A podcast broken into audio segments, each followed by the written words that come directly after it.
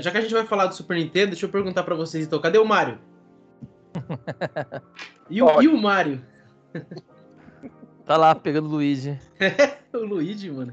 É, porque a princesa é quem pega o Bowser, né? Todo mundo já sabe. É, a princesa, o Mario nem no rela o dedo. o Mario só chega e falam pra ele, ela está em outro castelo. sabe o que, eu tô, que eu tô jogando de SNES, mano? Nunca tinha jogado, mano, o Earthbound, cara. O Earthbound é bom, cara. Todo mundo... Caralho, é muito bom, todo mano. Todo mundo fala bem, né, cara? Todo então, mundo todo fala mundo bem. fala Modern, bem. Aí eu, comecei a jogar e eu tô tipo, com, tô tipo com 4 horas dele. Porra, é história envolvente pra caralho. Os diálogos são muito bem feitos. É engraçado pra cacete, mano. Eu tô impressionado mesmo. O jogo, muito bom.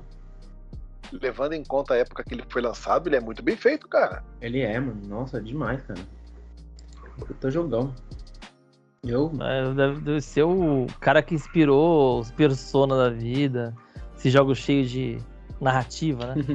é. Deve ser. É, não, mas é sério mesmo.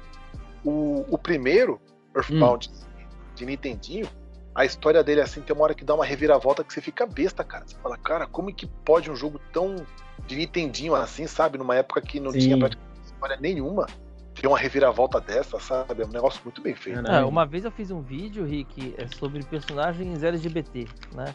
Foi no mês uhum. do. Foi no mês dos. Do. Ah, o mês colorido lá, nem lembro qual, qual é o mês. mês o mês colorido. O mês mês colorido lá, do, só que foi no ano passado. É, uhum. O que você quer, Lúcio? Não sei o que você quer. É, e aí eu fiz um vídeo e ia fazer uma pesquisa, né? Pô, personagens LGBT, né? Vamos, vamos ver se eu acho uns, uns legais. Aí deu um personagem do. do. do. do Earthbound, cara, do, do Nintendinho. Um dos hum. melhores amigos dele, eu acho que é um, o melhor amigo dele. É. No próprio jogo mesmo, assim, dá a entender que ele, que ele é meio menino moça, sabe? Não. Sim, sim, sim, sim, sim. Que ele, é. ele, ele, ele, que ele gosta do amigo. Tipo Sakura e, e, e Tomoyo, tá ligado? É. Isso. Interessante. Mais ou menos isso nessa, nessa semi-vibe. É. Eu vou. É porque, assim, a, a, Nintendo japonesa, ela até que não, não, reclamava muito disso, não. O que, o que reclamava. Quer dizer, a, a, Nintendo no Japão mesmo não reclamava, mas quando o jogo ia pro Ocidente, aí o pau comia, né? E o Earthbound, é. o, o Modern 1, ele nunca chegou no, no Ocidente pelo Nintendinho original, né? Ele foi chegar no Ocidente pelo, pelo Game Boy, Game Boy Advance, que saiu uma versão dele original, um cartucho que vinha o Modern 1 e 2, traduzido mesmo pela própria Nintendo. Mas Caramba. a, versão de NES nunca foi oficializada, não. Pela hum, Nintendo, não. Interessante, mano. É, pela Nintendo no Japão, como que o jogo ficava no Japão, ela não se importava, não. Então podia colocar temas religiosos, esses temas mais assim, é. ela não se importava. Mas quando vinha pro Ocidente, ela mandava tirar tudo. Ah, não, não pode é, não. É, verdade. É, isso não era só. Quer dizer, é, é, não era só na Nintendo, né? Mas a Nintendo era, era bem, bem bastante conhecida por isso, né? É. Eu tô, eu, eu tô lembrando dos jogos de Saturn, que tem o, as versões piratas que eles, eles é, lançaram agora, que tipo se chama, acho que é Unreleased. Não é Unreleased. É, ele é feito por uma empresa norte-americana, só que aí eles colocam An e o nome dessa empresa. Hello. Esse é o nome, o nome agora. It's me you're looking for. I can see you in my eyes. Vai ser difícil esquecer, mas assim mesmo. Só não pode cantar Sérgio Reis mais agora. Tá proibido agora. É, não pode não. É impresso que eu volto? Não, mas é auditável. Voto impresso, é? Eu vou derrubar essa ideia. Nossa, foto impressa tá difícil, viu? O Super NES foi um console muito, muito incrível, mas é que eu tive pouco acesso também.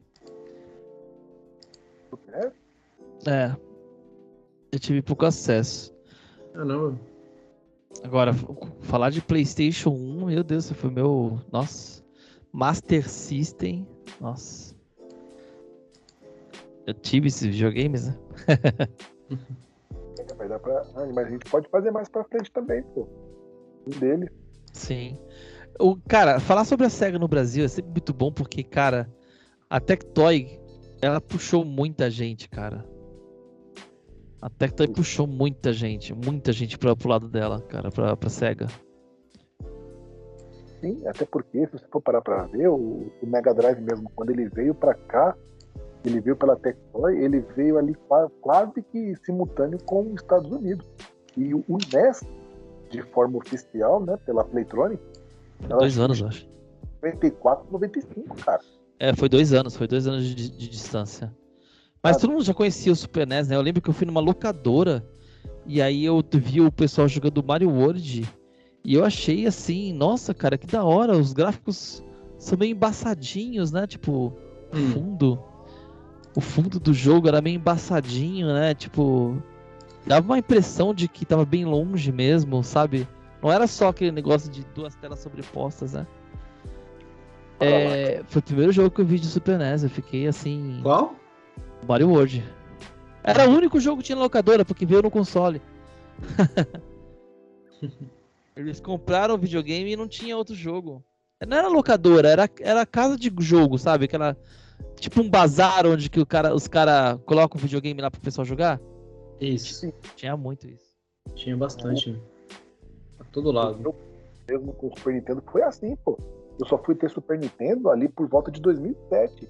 Em 93, 94 era assim. Tinha um, tinha um carinha lá que ele tinha uma. Na garagem dele, ele fez isso, ele fez uma bancada lá e colocou dois Super Nintendo, dois Mega Drives lá e o pessoal jogava assim, a gente chamava de meia hora lá. Poxa, de bola. Essa Legal. época quem tinha, quem tinha dinheiro podia fazer um dinheirinho fácil, né, cara, com isso aí, né? Hoje em Rapaz. dia. Rapaz. Ficava cheio. Final de semana, então, o povo fazia fila, você tinha que pegar a senha. É, eu já, já fiz isso já, de pegar a senha. É. Apesar que eu, que eu acho ainda que se pai ainda dá, daria dinheiro, dependendo da região. Porque uma vez eu tava, tipo, na praia com uma galera, faz tempo isso, né, na verdade. Mas eu tava na praia com uma galera e o pessoal tudo ia na Lan House, cara. E era uma época que todo mundo tinha, já, já tinha computador em casa, etc. Tinha gente que tinha computador em casa e mesmo assim ia na, na Lan House. Então por que não ir, tipo, jogar um videogame com os colegas num, numa um bazar, né? Numa Lampare, né? Num... Pô, imagina lá, pegar o Diablão 4, o Diablão. Eu acho que vira muito hoje em dia se for fazer isso, mas com esses consoles novos, sabe? Tipo Play 5 e Xbox Series, porque são consoles novos e tá bem difícil de conseguir. Agora um PlayStation 4, né, até um Switch também. Agora um PlayStation 4 e um, um Xbox One, acho que não vira não, hein? Acho que vira sim, cara. Acho que vira sim. Tem muita gente que quer ter um Play 4 ainda e não conseguiu. Eu, eu trabalhei com um cara, isso há muito tempo. E ele tava louco para pegar na época um, um Samsung Galaxy Note que tinha saído, tava bonito pra caramba o aparelho. Aí até vinham conversando comigo, eu falei, cara, é muito caro, né? Era baixar um pouco e tal. Mas ele estava tão fissurado que ele fez um empréstimo consignado, pegou acho que quase um pau e meio para poder Nossa celular e ficar aí quase três anos pagando. Eu falei, cara, você é muito louco, cara. Só pra ter um celular, pelo amor de Deus. Muita grana, mano. Você é louco. Right? Estão prontos? Eu tô pronto. E aí, Siof? Tô pronto também. Eu não tô não, mas vambora. Mano, outro podcast ficou sensacional, cara. Ficou legal, ficou legal. Ficou da hora, as meninas, as meninas eu, eu são gostei. muito articuladas, cara. Você tá louco. Elas falam muito bem mesmo. Nossa, elas, elas falam muito bem e falam pra caralho. e falam pra caralho. Então, tipo assim, as duas sozinhas ali, se colocar pra gravar, sai, sai, pode, sai um podcast a cada hora, cara. Não né? precisa nem, não precisa nem fazer nada. Deixa as duas conversando sozinha e vai cortando, assim, né? E vai cortando, uma hora, uma hora, podcast 1, podcast 2, podcast 3, e com certeza vai ter um monte de gente querendo escutar, cara. Já garante podcast do ano inteiro. É, a hora que a gente tiver sem ideia, mano, chama as minas lá, cara. Elas, ela, nossa, meu Deus do céu. Muito bom. E elas gostaram, hein? É, eu tava falando, tava falando com a Stephanie no, no Insta. Uhum. Curtiu, curtiu, curtiu bastante. Então é, porque a minha irmã curtiu pra caramba, entendeu? É, sua irmã se inscreveu lá no meu canal, lá. Que da hora, mano. Ela falou. Bora lá, Bruno? Bora? Bora. Vai, vai lá, ó. Faz o.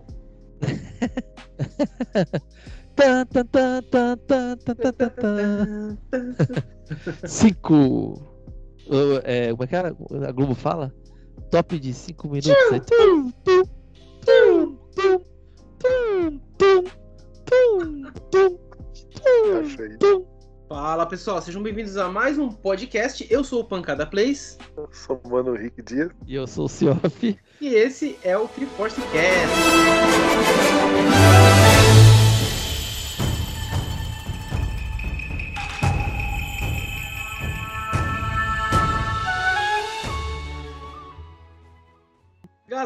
Nesse podcast a gente vai estar falando aí sobre um videogame retrô, um videogame muito querido aí por muitos, né? Mesmo que a gente tenha falado aí é, contrário na nossa apresentação aí, a gente gosta bastante do videogame. Contrário entre aspas, né? Porque a gente gosta bastante aqui da SEGA, mas a gente vai estar falando aí do queridão Super Nintendo, né? Queridão dos 16 bits que entrou ali para brigar com o Mega Drive, enquanto o Mega Drive entrou para brigar com o Nintendinho, né? E aí acabou deu aquela surra lá, né? Não, mas brin- brincadeiras à parte, o Super Nintendo é um videogame muito bom, a gente vai falar aqui um pouquinho da nossa experiência sobre ele. A gente teve a ideia da lista, né? Gente criou, cada um criou uma lista secreta, um voto secreto e auditável. É, É o nosso, o nosso voto aqui, que já. tá- todo mundo tem seus votinhos aqui. A gente vai falar o nosso top 6, né? E antes de finalizar o nosso primeiro lugar de cada um, nós vamos falar também os que ficaram. que, que ainda tá no nosso coração, mas ficaram de fora. Mas a gente fez um top 10. E os quatro. Que, vamos falar, começar do top 6. E os quatro que ficaram abaixo do, do 7 em diante, né? Vou entrar nessas menções honrosas. É basicamente isso. É isso mesmo. Vamos começar com você mesmo, cara. vou começar na minha lista então? Claro, seu, seu top 6. 6. 6. Então deixa eu pegar aqui na minha lista já separar os quatro últimos, que os quatro últimos serão menções honrosas, né? Eu tenho que separar o primeiro também. Você faz aquela lista básica no bloco de notas, só dá um enter assim pra separar, tá ligado? É, eu coloquei em ordem de linhas. Eu fui colocando, tipo, eu dava Ctrl C, Ctrl V e jogava pra linha pra baixo, linha pra cima. Mas também fiz no bloco de notas. Então, começando pelo meu sexto colocado, um jogo que eu gosto bastante do Super Nintendo. Joguei ele ah, há bastante tempo, no- acho que perto do, do lançamento dele, que foi o Castlevania 4, Super Castlevania 4. É um jogo que eu gosto bastante, eu gosto mais do que o Castlevania Drácula X, que também tem para Super Nintendo. Né, e principalmente pelo clima dele, né? Eu, assim, no Super Nintendo eu comecei a pegar muito essa ideia é, de meio que cinemática, né, dos jogos. Que aí você já tem poder o suficiente para você colocar um clima melhor do que era na época dos 8 bits. E o Castlevania ele, ele dá aquele clima dark, aquele cli- clima bem pesado mesmo assim de que para mim dá uma identidade na série Castlevania, né, de vampiro, tudo O É, eu 4 é o do Richard, né? isso.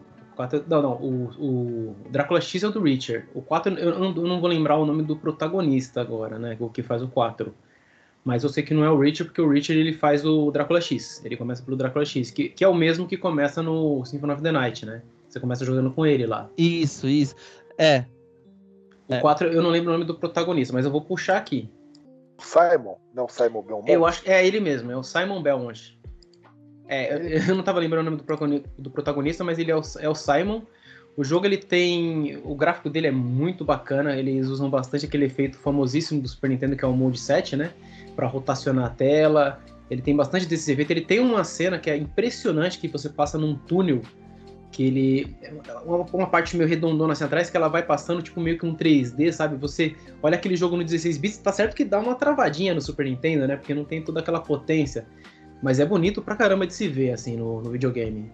Né? E, e o forte dele, pra mim, graficamente, é, a jogabilidade dele eu acho muito boa. Mas o que, me, o que me apaixonou mesmo no jogo foi a trilha sonora dele. Que a trilha sonora é bem dark. É uma das minhas favoritas do console inteiro, assim. Eu gosto bastante mesmo da trilha sonora do Castlevania. Né? É, É. Esse Super Castlevania 4 ele ficou melhor do que o, o Castlevania X lá, porque o, o Drácula X foi uma versão que eles fizeram rapidinho do. Round of Blood.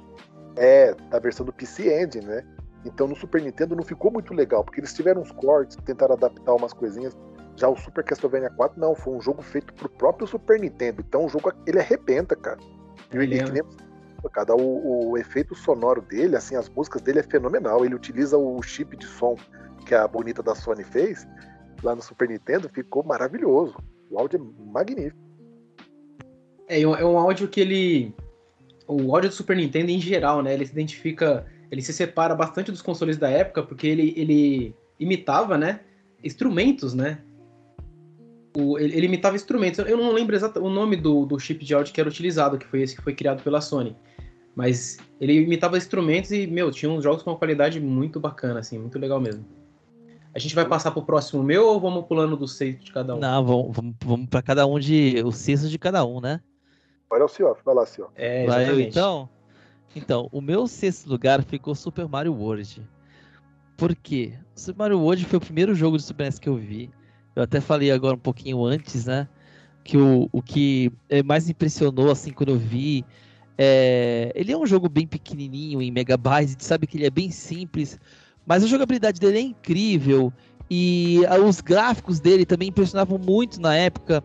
Os cenários de fundo dele, eles eram meio embaçadinhos, que parecia que estava bem longe as montanhas mesmo, né?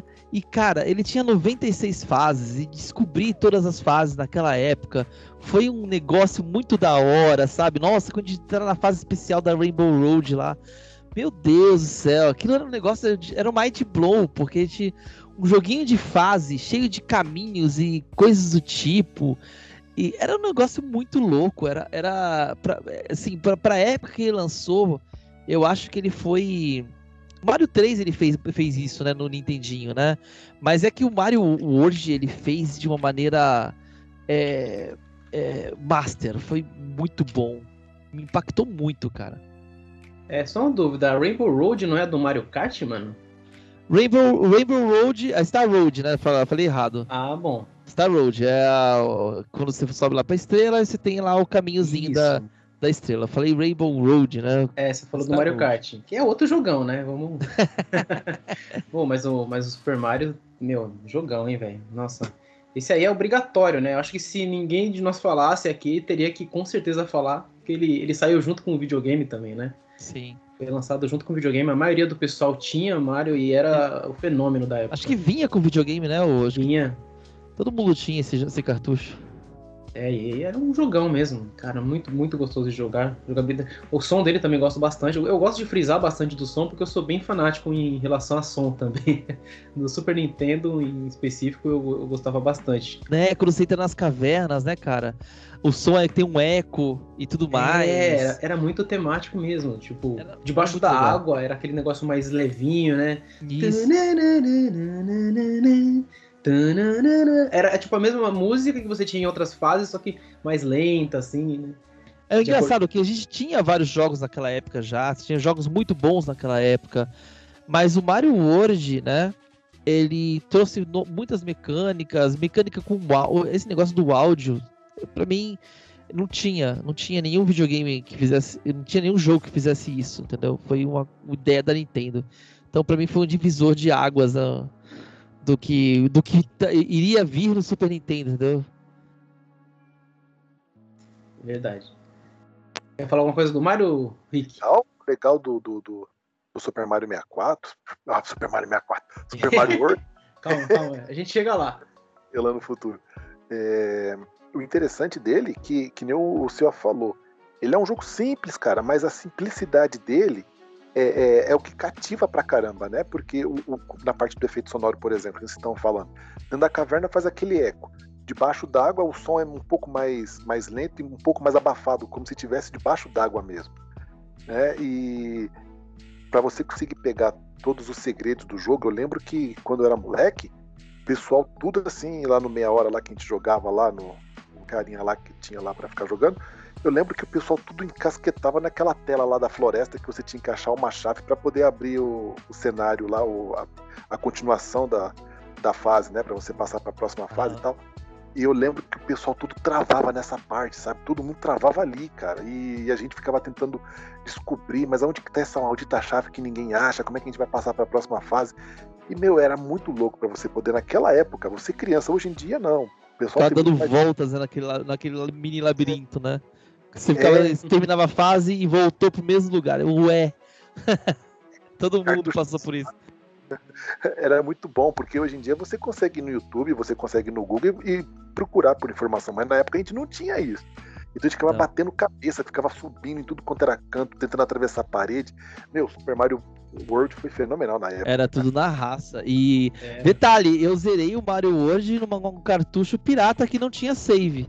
Se desligasse, zerei, zerei as 96 você... fases. Caramba, você foi guerreiro, hein, mano? Eu zerei num cartucho que não salvava também, uma das vezes que eu zerei, mas eu fiz o caminho da estrela, que era muito mais rápido. Ah, sim. Cortei não. o caminho ali, já, já, saí lá no Bowser lá, sim. ele já falou, ô, você já tá aqui, cara? Eu falei, opa, cheguei. Cadê a princesa? Aí ele falou, tá no outro castelo. o, caminho da, o caminho das estrelas é rapidinho pra zerar. Exatamente. É um, é um pulo. É rapidinho. Hum. E você, Rick? Vamos, vamos passar pro seu sexto lugar. Sexto é. lugar. O top. Sexto, vou falar para vocês. Para mim foi Super Street Fighter 2, hein? Do Super Nintendo, cara. Olha só. Olha só. É, tá, porque, porque na época, né, é, os fliperamas que tinha perto lá de casa, eles não vinham com, pelo menos o Super Street Fighter 2 não vinha com a placa CPS, CPS 1 ele era um Super Nintendo dentro de um gabinete de fliperama, que eles colocavam esse, essa versão de Super Nintendo com um timer no fliperama. Então você colocava uma ficha, ele dava eh, tipo 50, 50 minutos para você jogar, ou 25 minutos. Aí você jogava ali à vontade. E foi a primeira versão que eu vi. Eu fui ver a versão da CPS 1 muito tempo depois, né? A versão do arcade. Então joguei muito a versão do Super Nintendo. E ela me impactou muito porque na época eu não sabia jogar jogo de luta. Então eu, eu fui aprendendo assim aos poucos a fazer Hadouken, né? Então um amigo meu falava assim, ó, segura para trás, faz meia lua assim e para frente o botão. Então a gente ficava treinando, sabe assim, tipo, cada um pegava o rio, quem ficava pulando para um canto da tela e ficava fazendo isso para poder treinar. E então assim, o efeito sonoro do, do, do Street Fighter, Super Street Fighter 2 do Super Nintendo é bem característico, você pode pegar aí, lógico, a versão de Mega Drive é rouca, né? Parece que o pessoal engoliu uma coruja. Mas a versão do Super Nintendo ela é diferenciada porque ela tem um som diferente da versão arcade. Então o som dele, a música dele me impactou muito na época, a jogabilidade também, porque ele era um dos poucos jogos de luta pro Você tá falando, você tá falando do Super? É, da versão de Super, a Super tá. Street Fighter. Tá.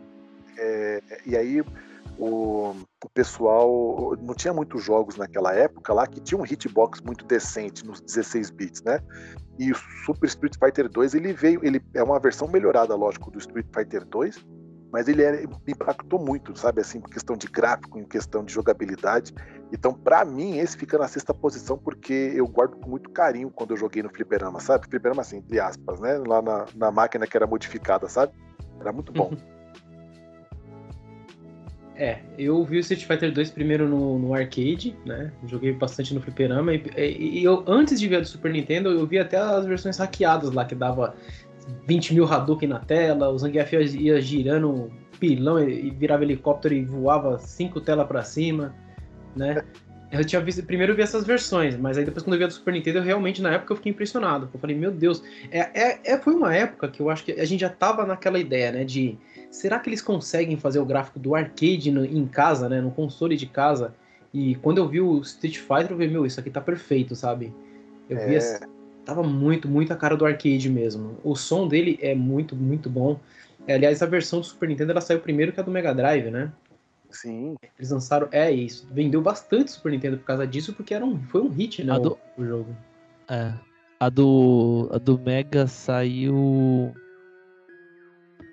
Acho que foi eu um não... ano, um ano depois, se eu não me é, engano. Eu não lembro. É, é porque eles desenvolveram, e aí eles até fizeram no, no caso do Mega Drive, tiveram que fazer aquele controle, né, de seis botões. Porque o Mega Drive só tinha três, aí você tinha que apertar o Start pra Não, isso foi já no, no, no, Street Fighter Turbo, que não era o é. Super ainda. É, era o. Na versão de Mega Drive era o Street Fighter 2 Champion Edition. Isso, Champion Edition. É, porque a versão de Super Nintendo, que saiu primeiro, ela saiu, se não me engano, um ano antes. Ela saiu como Street Fighter 2 World Warrior, aí saiu a Isso. versão de que era Street Fighter 2 Champion Edition, aí depois, alguns meses depois, saiu uma outra versão para Super Nintendo, que era o Street Fighter 2 Grandmaster, se não me engano, uma coisa assim, que ele era baseado na versão de Mega Drive, porque a versão de Mega Drive vinha com o Tatsumaki no alto, a Chun-Li tinha uma magia, e a primeira versão do Street Fighter para Super Nintendo não tinha. Aí eles atualizaram. Aí depois, quando saiu a versão do Super Nintendo, perdão, saiu o Super Street Fighter 2, aí ele saiu simultâneo, saiu tanto para Mega Drive quanto para Super Nintendo. É, eu, eu lembro, eu lembro de, de um amigo comprar na- no lançamento do Street Fighter. Ó, o Street Fighter 2, 2 Turbo aí, ó. Esse aqui O- é o Champion. Edition Plus do Mega Drive que eu tenho. É. E o, o, assim, eu, eu, eu vou engatar o meu, o, o Punks, vou te pular, Pode ir. porque o meu quinto lugar é Street Fighter 2. Por isso que eu tô cortando, tô cortando aqui, porque, cara, Street Fighter 2, mas Street Fighter 2 o primeirinho me- mesmo, sabe? Porque a gente, lembra que eu e o meu amigo Alex, a gente ficava indo no fliperama direto, né? Na época a tia dele dava uma grana semanal pra ele, era uma grana pesada. que, eu, é, cara, e a gente pegava, né? Ele ia, a gente ia no, flip, no fliperama, ele comprava um monte de ficha e ficava eu e ele jogando, né? E a gente não sabia jogar, não sabia dar Hadouken, não sabia dar nada. E aí saiu no Super NES. E, cara, cara, é um jogo do fliperama, cara. Do fliperama no NES, cara. No Super NES. No, no console. A gente foi na locadora e foi jogar. E foi lá que a gente aprendeu a dar o Hadouken, dar o, o, o- o ataque das corujas. Foi lá que a gente aprendeu a fazer tudo, cara. Porque a gente não, não sabia fazer na- no, no fliperama. Aliás, a gente até. Eu lembro uma vez de ter ensinado a gente a dar os golpes, né? Fliperama. Mas a gente não não sabia ainda usar direito, sabe? Combar com alguma coisa, ou. Era bem simples que a gente fazia. A gente ficava só dando o mesmo golpe, só pra, tipo. que nem bobo, sabe? E aí no. Oi? era pra treinar, a gente ficava fazendo esses golpes aí pra treinar. É. É, e aí quando, sa- quando saiu no Super NES, cara, primeiro que a gente achou in- incrível, porque at- até então a gente tinha muito a ideia de que jogo de fliperama era muito top comparado com o de videogame, né? E foi o primeiro jogo que eu me lembro de que existia nos fliperamas e que saiu para um console, entendeu? Então assim, pra mim foi um choque também, foi um, foi uma e nessa época não tinha pro Mega Drive nenhum nenhum Street Fighter, era só É. pro Super NES mesmo, só ele teoricamente só ele seria capaz de rodar, o que falavam na época, né? Depois a gente viu que não era verdade, mas e a gente nossa, a gente aproveitou muito, cara. Aproveitou muito. É, ele é, é sensacional mesmo esse Street Fighter. Eu No lembro. Super Nintendo. Hum, meu que morava na rua, ele havia pego esse jogo aí, né? Então, assim, eu ia pro fliperama e eu ficava vendo a máquina rodando. Quando ele pegou pro Super Nintendo e chamou uma galerinha pra, pra jogar na casa dele, cara, é, é nítido. Se você pegar a versão de Super Nintendo e a versão do arcade, você vê a diferença. Você vê que os personagens são menores, você vê que o áudio é, é inferior. Mas pra mim, assim, que era moleque, tava perfeito. Eu falava, meu, é melhor do que no fliperama, cara. Tipo, não precisa colocar ficha, sabe? Tipo, eu ficava tudo Sim. Era sim. muito- é- eu acho que o impacto foi realmente esse, né? De tipo, pô, a gente pagava pra jogar uma partida e agora a gente podia jogar, tipo, podia jogar à vontade o jogo. Entendeu? Jogava à vontade. E era É. super divertido, porque no começo a gente não sabia fazer nada, então ia jogando com a galera, então você vai se divertindo, mas depois que você vai aprendendo a fazer os comandos, começa a fazer uma coisinha aqui, outra ali, começa a girar briga, né? Que, pô, você conseguiu fazer isso, eu não tô conseguindo fazer e tal. É. Era muito, sabe? Tem um meme dos meus colegas, né? Que a gente falou durante muitos anos isso aí, né? A gente tava. A gente, a gente sempre como pegava um jogo novo, né?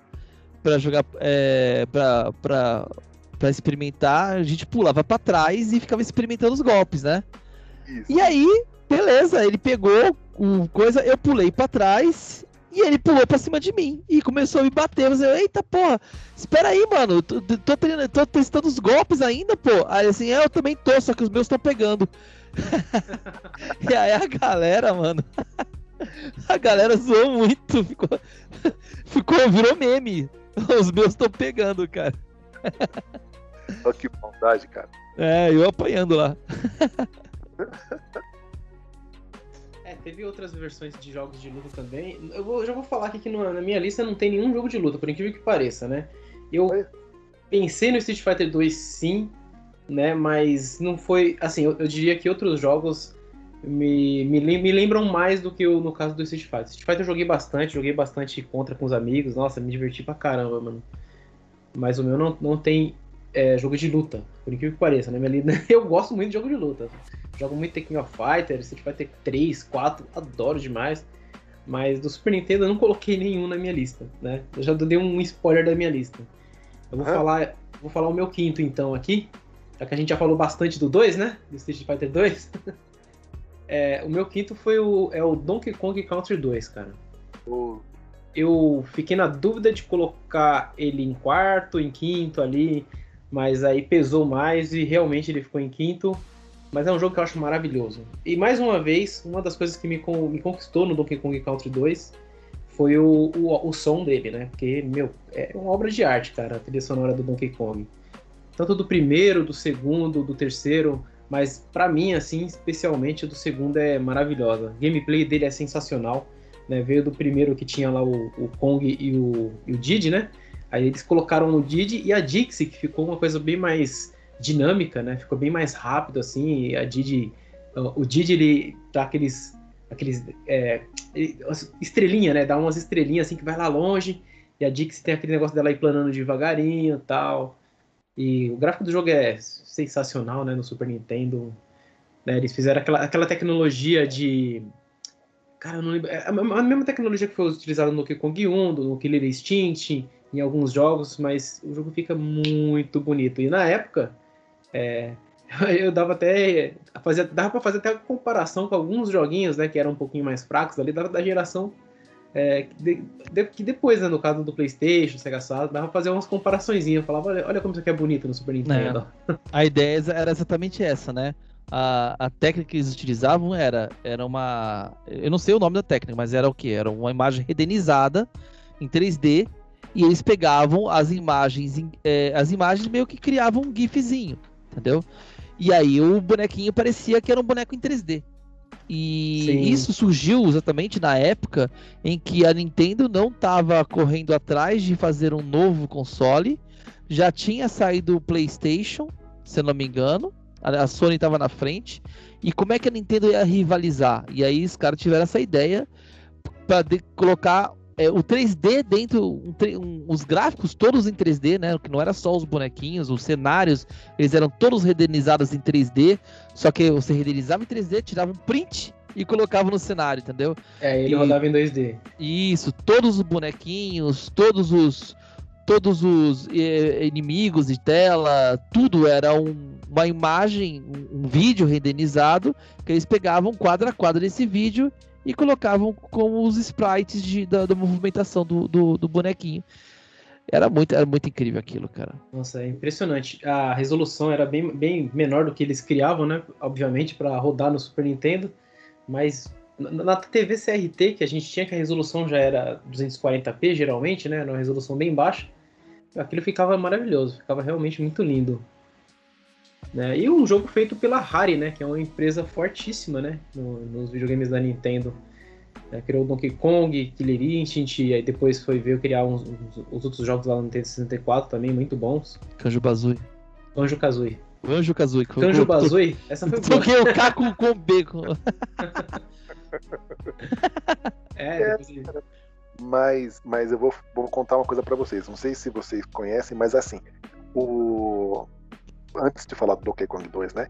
O, o, Donkey Kong 1 só saiu porque o pessoal da Rare, eles, eles insistiram muito para Nintendo com a tecnologia que eles estavam utilizando lá, que, que, era o que fez o Killer Instinct, né? E aí o Shigeru Miyamoto tinha ficado meio assim, né, com, com a tecnologia nova que eles caras estavam utilizando e tal. E, e aí meio que abriu mão, deixou os caras fazerem um, um jogo Donkey Kong, né? E ele falou assim: ah, ninguém vai conseguir fazer nada melhor do que nós da Nintendo conseguimos fazer. E quando os caras fizeram ali o protótipo do primeiro Donkey Kong, ele diz as, a, a, lenda que ele pegou e falou assim: como que eles conseguiram fazer um negócio desse e a gente não? Então imagina, os caras já tinham feito primeiro, o primeiro Donkey Kong, né? Melhor do que a Nintendo podia fazer, entre aspas, assim, com o seu jogo. E na verdade eles ressuscitaram, né? A franquia é. Donkey Kong, que desde do, do, do NES que eles não, não traziam nada de novo.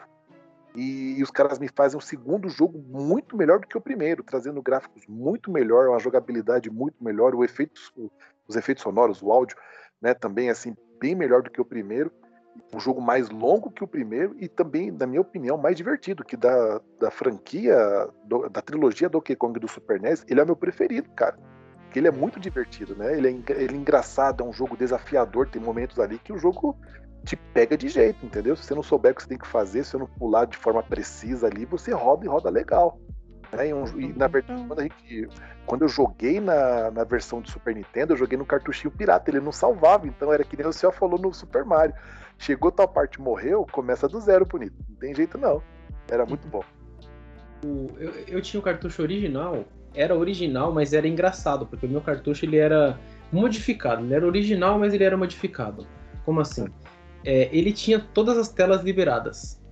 Era tudo liberado, mas não era save. Ele não tinha save e estava tudo liberado. Eu podia ir a tela que eu quisesse.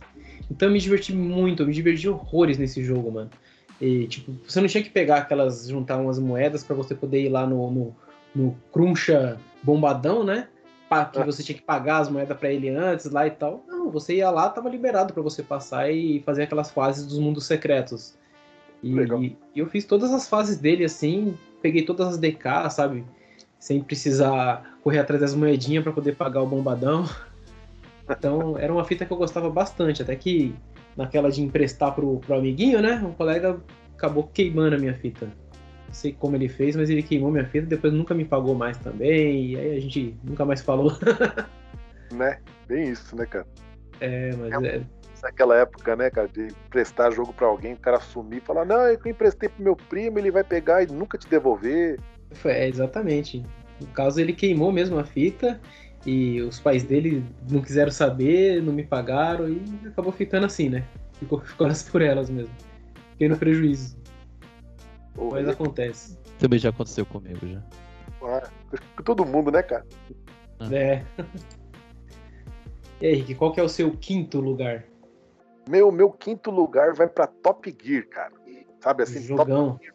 Nossa, o primeiro Top Gear eu, na época eu já tinha um Mega Drive, mas ainda assim eu pegava 50 centavos, um real da minha mãe para ir lá no Conde para poder jogar Super Nintendo, só jogava Top Gear, cara, sabe? Assim, é, é, era um jogo de corrida que eu me diverti demais. Eu via aquela musiquinha lá do, do Top Gear tocando, eu já ficava doido assim para poder jogar. Quem não? É.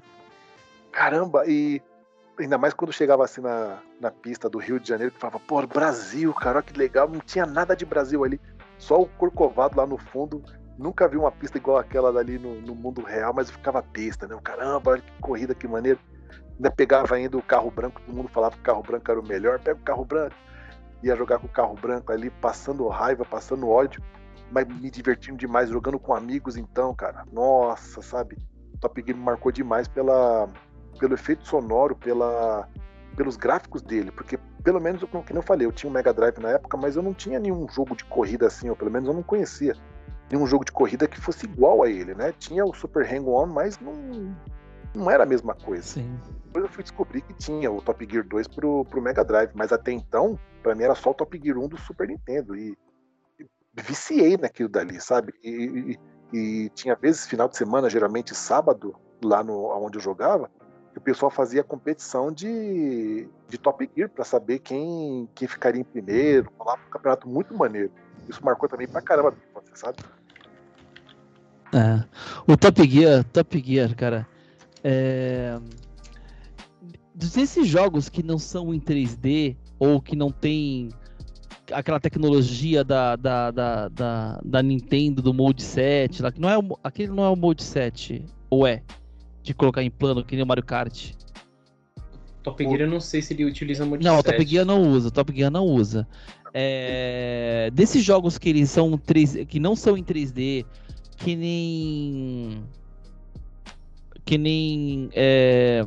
caramba, o Super Monaco GP no Mega Drive, sabe? Esses jogos nenhum deles me convencia a jogar. Falando sério, nenhum deles.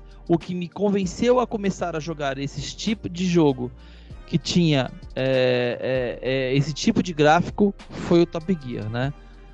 Claro que depois, de, depois veio outros jogos que eu achei muito top, né? O Road Rash, por exemplo, tá aí para foi um animal. Mas é. o Top Gear foi o primeiro, assim, e o gráfico era muito bom, a música era muito boa. Nossa, cara, foi. Era muita paixão, cara. Era muita paixão o Top Gear. É, cara. Era muito divertido jogar ele.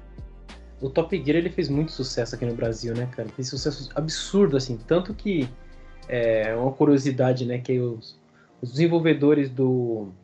Como é que é o nome daqui? Tem um jogo que ele é baseado. É, foi feito porque os caras são fãs de Top Gear. Os caras foram tão fãs. Horizon Chase. Horizon Chase. Horizon Chase Turbo, né?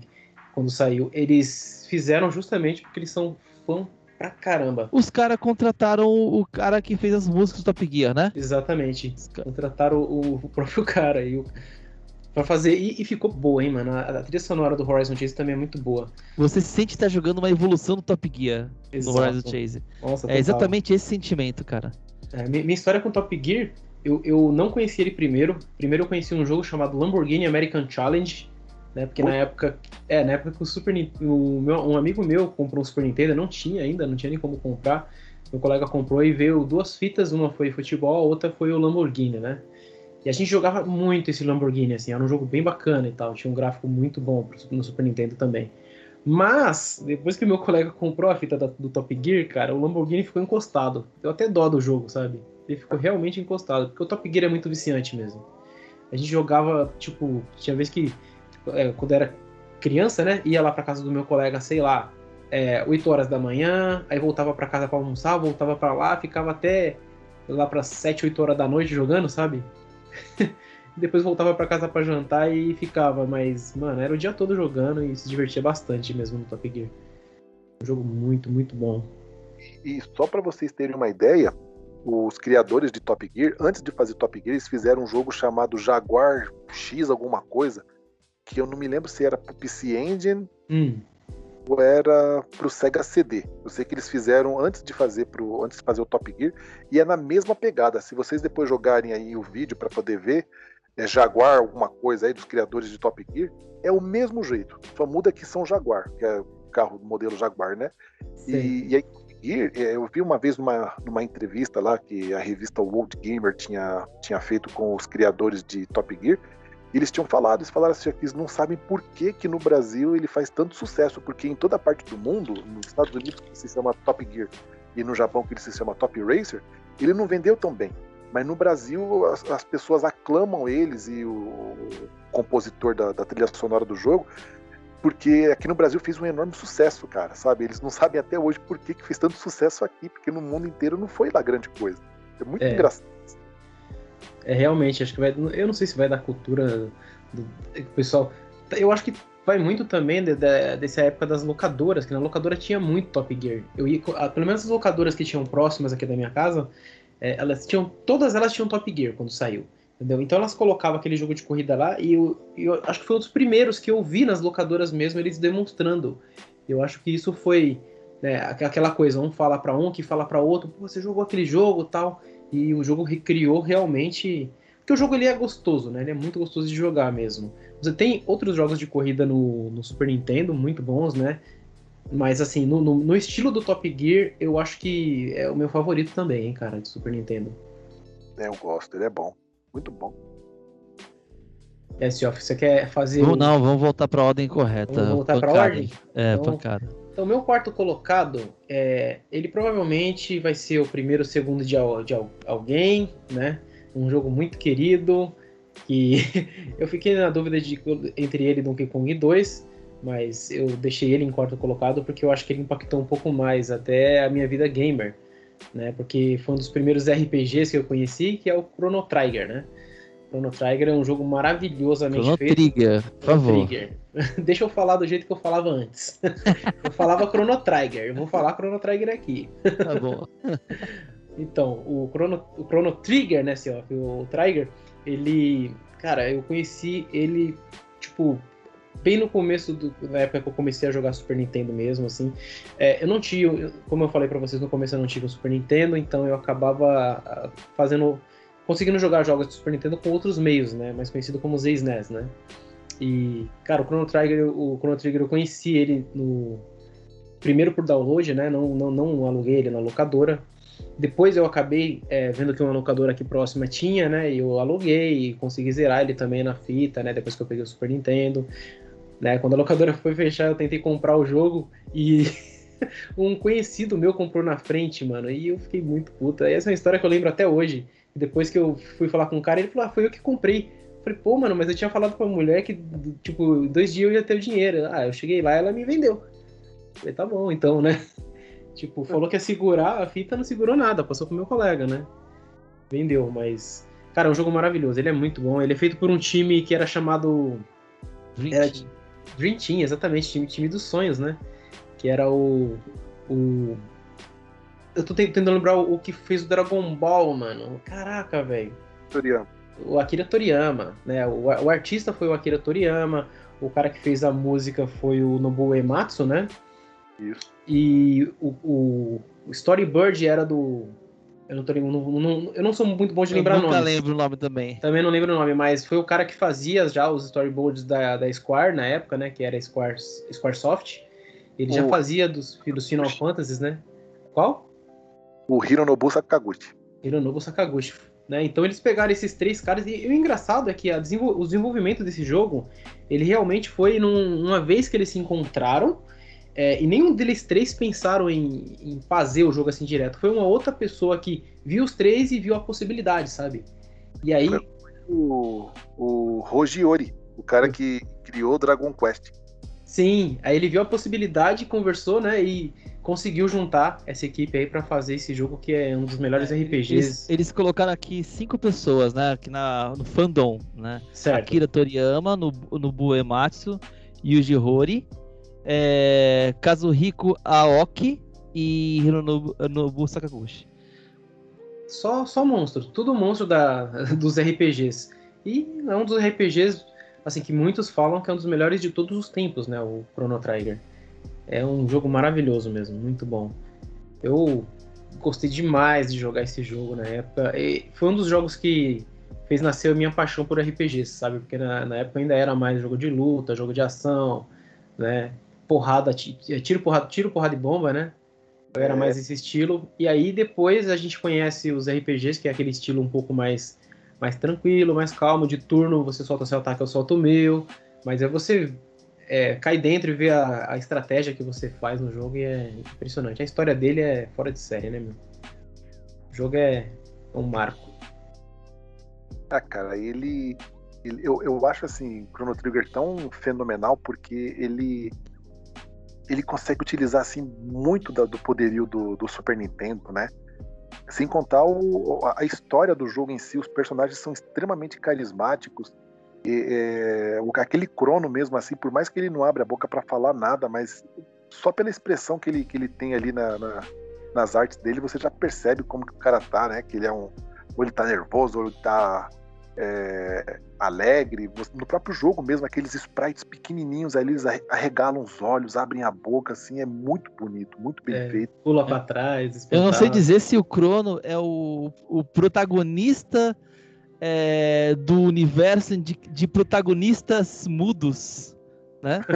se ele é o primeiro de todos, eu não sei dizer qual foi o primeiro, mas ele foi o primeiro que eu conheci de protagonista mudo, né? Que não abre a boca.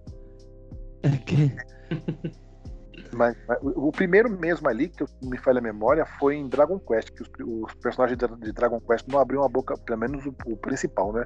É, Ah, não abria mesmo. É, eu não conhecia Dragon Quest naquela época, só o Fly. Aí, então, e, e o, o Chrono Trigger, ele, ele vem com um enredo assim que pra época, cara, era muito muito sci-fi, sabe? Porque era viagem no tempo, volta para o passado, vai para o futuro e tem que subir em nave espacial e não sei das quantas. E aí, até hoje, se você for parar para ver, tem gente que faz vídeos no YouTube, tem gente que faz post em sites para poder desmistificar o enredo do jogo, porque o enredo ele é bem detalhado, ele é bem complexo. Eu não é vou bem... falar nada porque esse meu esse, eu não vou parar de não vou falar nada de Chrono Trigger porque eu, eu sei. Ele tá lá para cima. Eu imagino o seu motivo, por, por isso que eu falei no começo, né? Eu sei que é um jogo que você gosta bastante também. Mas o, o para mim o Chrono Trigger ele marcou bastante, né? Não, não é o não tá no meu top 3, né? Ele tá no, na quarta posição, mas é mais pelo que ele me impactou, mas ele é um jogo que ele tá no top 1 de muita gente aí, né? Muita gente mesmo, assim. É um jogo, cara, sensacional mesmo. Que nem o Mano Rick falou, o enredo dele, eles foram bem. A, a, a, como é que é a palavra? Astutos, eu, eu diria, né? Por me, mexer com viagem no tempo. E o, e o engraçado é que você vê muito filme, né, ou série, jogo que mexe com viagem no tempo e você acaba percebendo uma falha aqui e outra ali, né? No Chrono Trigger o enredo ele é bem amarradinho, ele é bem gostosinho mesmo de, de ver, né? É bem interessante. Você tem múltiplos finais, né? Que provavelmente o Self vai falar mais aí depois de um tempo. Self sabe, tem muito mais a falar sobre Chrono Trigger do que eu, né? Mas vamos deixar chegar a sua vez. É, já fiz dele já. É, não, o, o meu quarto colocado. O, é, o meu colocado. quarto colocado, meu quarto colocado já foi, foi mencionado já. Eu não, eu não falei porque, caramba, pô, de novo outro é, mencionado. Acontece. É, mas foi. É que você mencionou o 2, né? Eu vou mencionar o 1. Um, Donkey Kong, Donkey Kong Country 1 para mim aquilo também foi outro jogo que foi um marco, né? Eu lembro de a gente varar à noite, né? A gente, é, eu e meu amigo, a gente viajava para casa da tia dele, cara, lá em Catanduva, e a gente, a gente ficava jogando, cara. Eu lembro que é, chegou num ponto, a gente queria zerar o, o, o jogo, né? O, o Donkey Kong, e o jogo era sensacional, graficamente falando e tudo mais. E chegou um ponto da tia dele chegou assim: Marcos, vai tomar banho, Marcos? Vai ficar fedido aí o dia inteiro mesmo? eu não queria, porque eu não queria perder o jogo. Se eu largasse, se eu largasse ali o joguinho, a gente ficava dividindo, né? Eu e o Alex, o Alex jogava um pouquinho, eu jogava um pouquinho. É, mas eu queria ver todas as fases, eu não queria perder uma fase, entendeu? Se eu parasse, o Alex ia passar fases e eu não ia ver as fases, entendeu? e o jogo era incrivelmente bonito, cara. Era era um negócio assim também, era um presente, né? Era um presente naquela época você pegar um você pegar um, um, um videogame da, um videogame que você via que tinha uma capacidade X e aí ele te apresenta um jogo como Donkey Kong, sabe? É, é, à frente é, do tempo, né? É mano? É muito à frente do tempo. Era, era um, foi um negócio assim, foi um sentimento de loucura, cara. Era, era um presente. É um prêmio. Sabe aquele negócio, sabe, sabe aquele sentimento de quando você sente que foi presenteado, mas não tem presente nenhum? É só tipo assim, caramba, esse jogo é tão incrível que eu, eu, eu, eu me sinto, é, eu me sinto é, presenteado.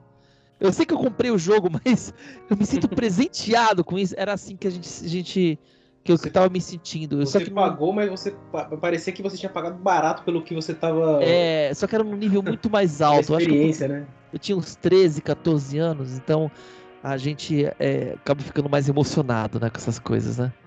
É verdade. Deixa eu falar, falar do... Pode falar. Esse, esse Donkey Kong Country 1, a primeira vez, eu juro para vocês assim que eu parei e fiquei olhando pro Super Nintendo e falei, isso tá rodando no Super Nintendo? Isso, isso é de Super Nintendo? Não é de Super Nintendo. Sabe? Tá, tá mentindo, tem um Playstation ali atrás, tá mentindo. é, eu, eu tinha ficado maravilhado, cara. Eu olhei para aquilo dali, juro para vocês, quando eu vi aquele, aquele jogo a primeira vez, eu fiquei maravilhado. Eu fiquei pensando assim comigo, não tem como ser nada melhor do que isso, sabe? E, e, e, quando eu cheguei em casa e vi meu Mega Drive, eu falei, meu, essa porcaria aqui não tem um jogo desse. É um moleque, né? Então, tipo, eu fiquei muito bravo. Eu olhava pro Mega Drive e falei, não tem um jogo desse, como é que pode? E, o Self falou, ele falou assim que é como se fosse um presente. Eu fiquei assim maravilhado, sabe aquela sensação assim de graças a Deus eu, eu vivo essa época para poder presenciar isso. foi assim que eu me senti na época, sabe? Porque de tão bonito, de tão legal que o jogo era, sabe? É, eu tenho que concordar com você. Eu tive esse mesmo sentimento, né? Várias mídias trazem isso pra gente, né? Esse sentimento de, meu Deus, como eu tô feliz de estar vivo nesse momento, nessa época, né? Pra poder experimentar essa. ter essa experiência. O Donkey Kong, ele realmente traz isso mesmo. E tipo, só, só, um detalhe, no meu caso, é, eu, meu favorito, eu já falei que é o Donkey Kong 2, mas do Donkey Kong 1, por incrível que pareça, eu acho que tem a melhor música de todo o Donkey Kong, da, da trilogia. Que é a Aquatic Ambience, que é a música da água, cara. Eu amo essa música de paixão. Uhum. Eu acho que ela é uma obra de arte. Eu acho que ela é. é o cara, ele tava super inspirado quando ele fez ela. É o David Wise que fez. É, o... Foi o David Wise também, exatamente. É um, um gênio, cara. O cara é um gênio. E essa, essa música, assim, até hoje eu escuto ela. Eu, eu, o que eu penso é exatamente como o, o Rick falou, né? Você olha pro videogame e você pensa, como que esse, essa música tá saindo desse videogame, sabe? É, é. impressionante. Não, não é 16 bits isso daí, não é possível, sabe? É muito louco, é muito louco. Uma, uma experiência é, é fora do comum, cara. É outro. É. Vai lá, Rick, manda ver. Agora é o que? A terceira posição, né? É a quarta, quarta, quarta, quarta posição. Quarta posição. Desculpe, tô atropelando o futuro. O, a minha quarta posição vai para mais um jogo de luta. para mim vai o Mortal Kombat 2, cara. Mortal Kombat 2 Nossa. do Super Nintendo para mim foi foi impactante porque na época eu tive o Mortal Kombat 2 de Mega Drive e ele é horroroso, né? Ele é. Eu, achava, detestava ele, detestava aquele jogo. Por, por, mais que eu jogasse muito ele, mas eu detestava. E quando eu vi a versão do Super Nintendo ali, eu fiquei boquiaberto. Sabe assim, a versão do Super Nintendo, ela, lógico, ela perde para a versão arcade, mas em questão de gráficos, mas em questão de áudio, ela é até melhor, porque ela tem até mais vozes do que a versão do, do arcade. E foi na versão do Super Nintendo que eu aprendi a fazer os, os fatalities, sabe? em casa eu tentava fazer, mas jogava sozinho. E quando eu ia jogar na locadora, eu ia com mais amigos, então a gente jogava contra ali e eu me divertia demais. Porque é, é a, a, o Mortal Kombat 1 era horroroso de feio pro, pro Super Nintendo. De, de, feio não. O jogo era bonito, mas o jogo veio cheio de, de cortes. Né? E já o 2 não, o 2 ele viu com toda a violência que tinha na, na versão arcade. O jogo tinha praticamente a mesma, a mesma velocidade que a versão arcade. E, e, a, o áudio era fenomenal, né? É. Então ele impactou demais. Sabe? Assim, o que eu lembro, Rick, é que a versão do Mortal Kombat 1 do Super Nintendo é, ela foi ela foi toda capada daquele jeito, dos fatalities e tudo mais, por uma exigência da própria Nintendo, né? A, a, Nintendo, é, a Nintendo, porque ela, ela tinha a ideia de que o console dela para pra criança, né? Ela não queria, tipo, a pessoa arrancando o coração ou arrancando a, a, cabeça com a coluna da pessoa, nem nada disso, na, na, na casa da família, cara. É, Famicom, cara, Family Computer. Então, tipo, Nada é. disso no meu console, entendeu? É, o que acontece foi o seguinte, é que na época a Nintendo que fazia avaliação dos seus próprios jogos, né? Então todo jogo que saía para o Super pro NES e para o Super NES, ela, era ela que fazia a avaliação. Então ela pegava e falava, ó, oh, isso daqui pode, isso daqui não pode. Não tinha um selo, né, que é o ESRB que tem hoje em dia. Então ela que fazia a avaliação. Quando saiu Night Trap pro pro Sega CD na época e Nossa. trazia personagens lá, né, humanos tal, deu um reboliço danado, que aí o Conselho de Pais e Mestres lá dos Estados Unidos ficaram muito fulos da vida e entraram com um processo contra a, a Nintendo e a, e a, Sega. E aí eu lembro que o, o advogado da, da, da, Nintendo, que era o Howard Lincoln lá, ele, ele dentro lá do tribunal, ele culpou a SEGA por ter é, é aceitado aquele jogo no Sega CD né? E o Tom Kalinske, que era o presidente da SEGA dos Estados Unidos, ele foi falou que o videogame deles é, é, era livre para qualquer um fazer o seu, o seu próprio jogo e os pais que tinham que avaliar se aquele jogo servia para os seus filhos ou não. Aí foi aí que fizeram o conselho lá, né, de pais e mestres que avaliam os jogos para saber a faixa etária. A Nintendo lavou as mãos, falou: então beleza, daqui para frente então vai ter um conselho que vai avaliar, então eu não vou mais é, colocar a mão em nada. Foi por isso que o Mortal Kombat 2, a partir do Mortal Kombat 2, ele saiu com toda a violência, porque a Nintendo falou, faz à vontade. Entendeu? Então, mas, mas assim, o Rick, olha só. É, no Mortal Kombat 1 do Mega Drive, por exemplo, ele saiu, só que ele saiu sem violência, só que você tinha lá o, o código BABACA, se não me engano. é, e e ele liberava o sangue, né? No jogo. Aí os fatalities ficavam todos os fatalities originais do, do, do, do fliperama. Entendeu? Então, assim, custava ter colocado um código secreto para as crianças pequenas. As pequenas não iam colocar o código, sabe? É, então, mas é o caso da Nintendo, né? O próprio Tom Kalinske, quando ele viu o Mortal Kombat 1 a primeira vez, segundo ele naquele livro lá, Guerra dos Consoles, ele fala que ele não gostou, porque não era do feitio dele, mas é, se, se, era o que as criançadas, na verdade os adolescentes queriam na época, então ele iria deixar mais contra gosto dele, né? Mas colocar o código lá tal para quem conseguisse fazer desbloquear a versão original. Como que a versão de Mega Drive vendeu absurdamente em cima da versão de Super Nintendo, já no Mortal Kombat 2, ele foi até a, a Midway e, e pagou para eles, para eles anteciparem o, o lançamento do, da versão de Mega Drive. Então a versão de Mega Drive, segundo o Ed Boon em algumas entrevistas, não estava 100% completa. Eles tiveram que lançar o jogo seis meses antes. Já a versão do, do Super Nintendo, eles lançaram na data que eles tinham estipulado. Por isso que o jogo saiu mais completo, entendeu? Muita gente hoje em dia fala: ah, a versão de Mega Drive, o Mega Drive não tinha capacidade de fazer o Mortal Kombat 2 é, melhor do que o Super Nintendo. Melhor não, mas talvez até equivalente sim. Porque se vocês pegarem o Mortal Kombat 3 e o Ultimate do Mega Drive, lógico, o gráfico é um pouquinho inferior, o som é um pouquinho inferior, mas ele tem tudo que a versão de Super Nintendo tem.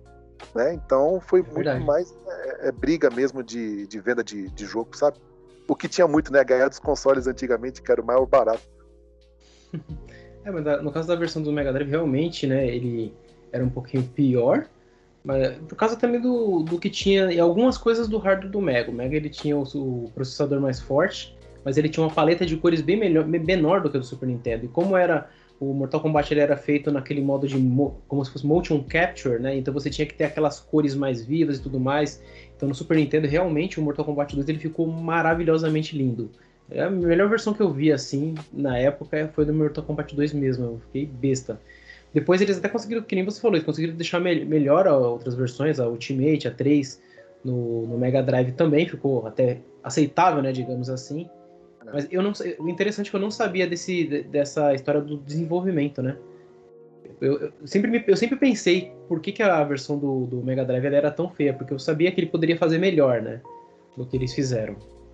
Interessante já pagou, né? Ela foi na Midway lá e pagou umas doletinhas a mais lá para ela, pra ela lançar o jogo antecipado. Então os caras lançaram meio que incompleto, não, não fizeram tudo que deveria ter feito, né? Infelizmente. É. E eu vou falar, eu considero a versão de a versão de Super Nintendo, eu particularmente prefiro mais a versão de Super Nintendo de Mortal Kombat 2 até mais do que a versão arcade, sabe? Eu acho é, ela muito Ela é maravilhosa mesmo, é impressionante. Muito bonita. Esse aí eu joguei mais no Mega. o Mortal Kombat eu joguei até o, até o, trilogy, o 3, né? O Trilogy, depois do, depois do 3, Ultimate. E, cara, o 2 eu joguei só a versão do Super, não joguei a versão do Mega, mas eu vi a versão do Mega quando eu tava vendo. É, teve uma época que eu tava viciado em ver comparativos, né? Sobre Super Nintendo Mega Drive e tal. Depois eu vi também PlayStation e outros. Mas aí eu vi o comparativo do, do, Mortal Kombat. Eu lembro que eu voltava o vídeo várias vezes e eu olhava assim e eu pensava, mano, o Mega Drive faz melhor que isso, sabe?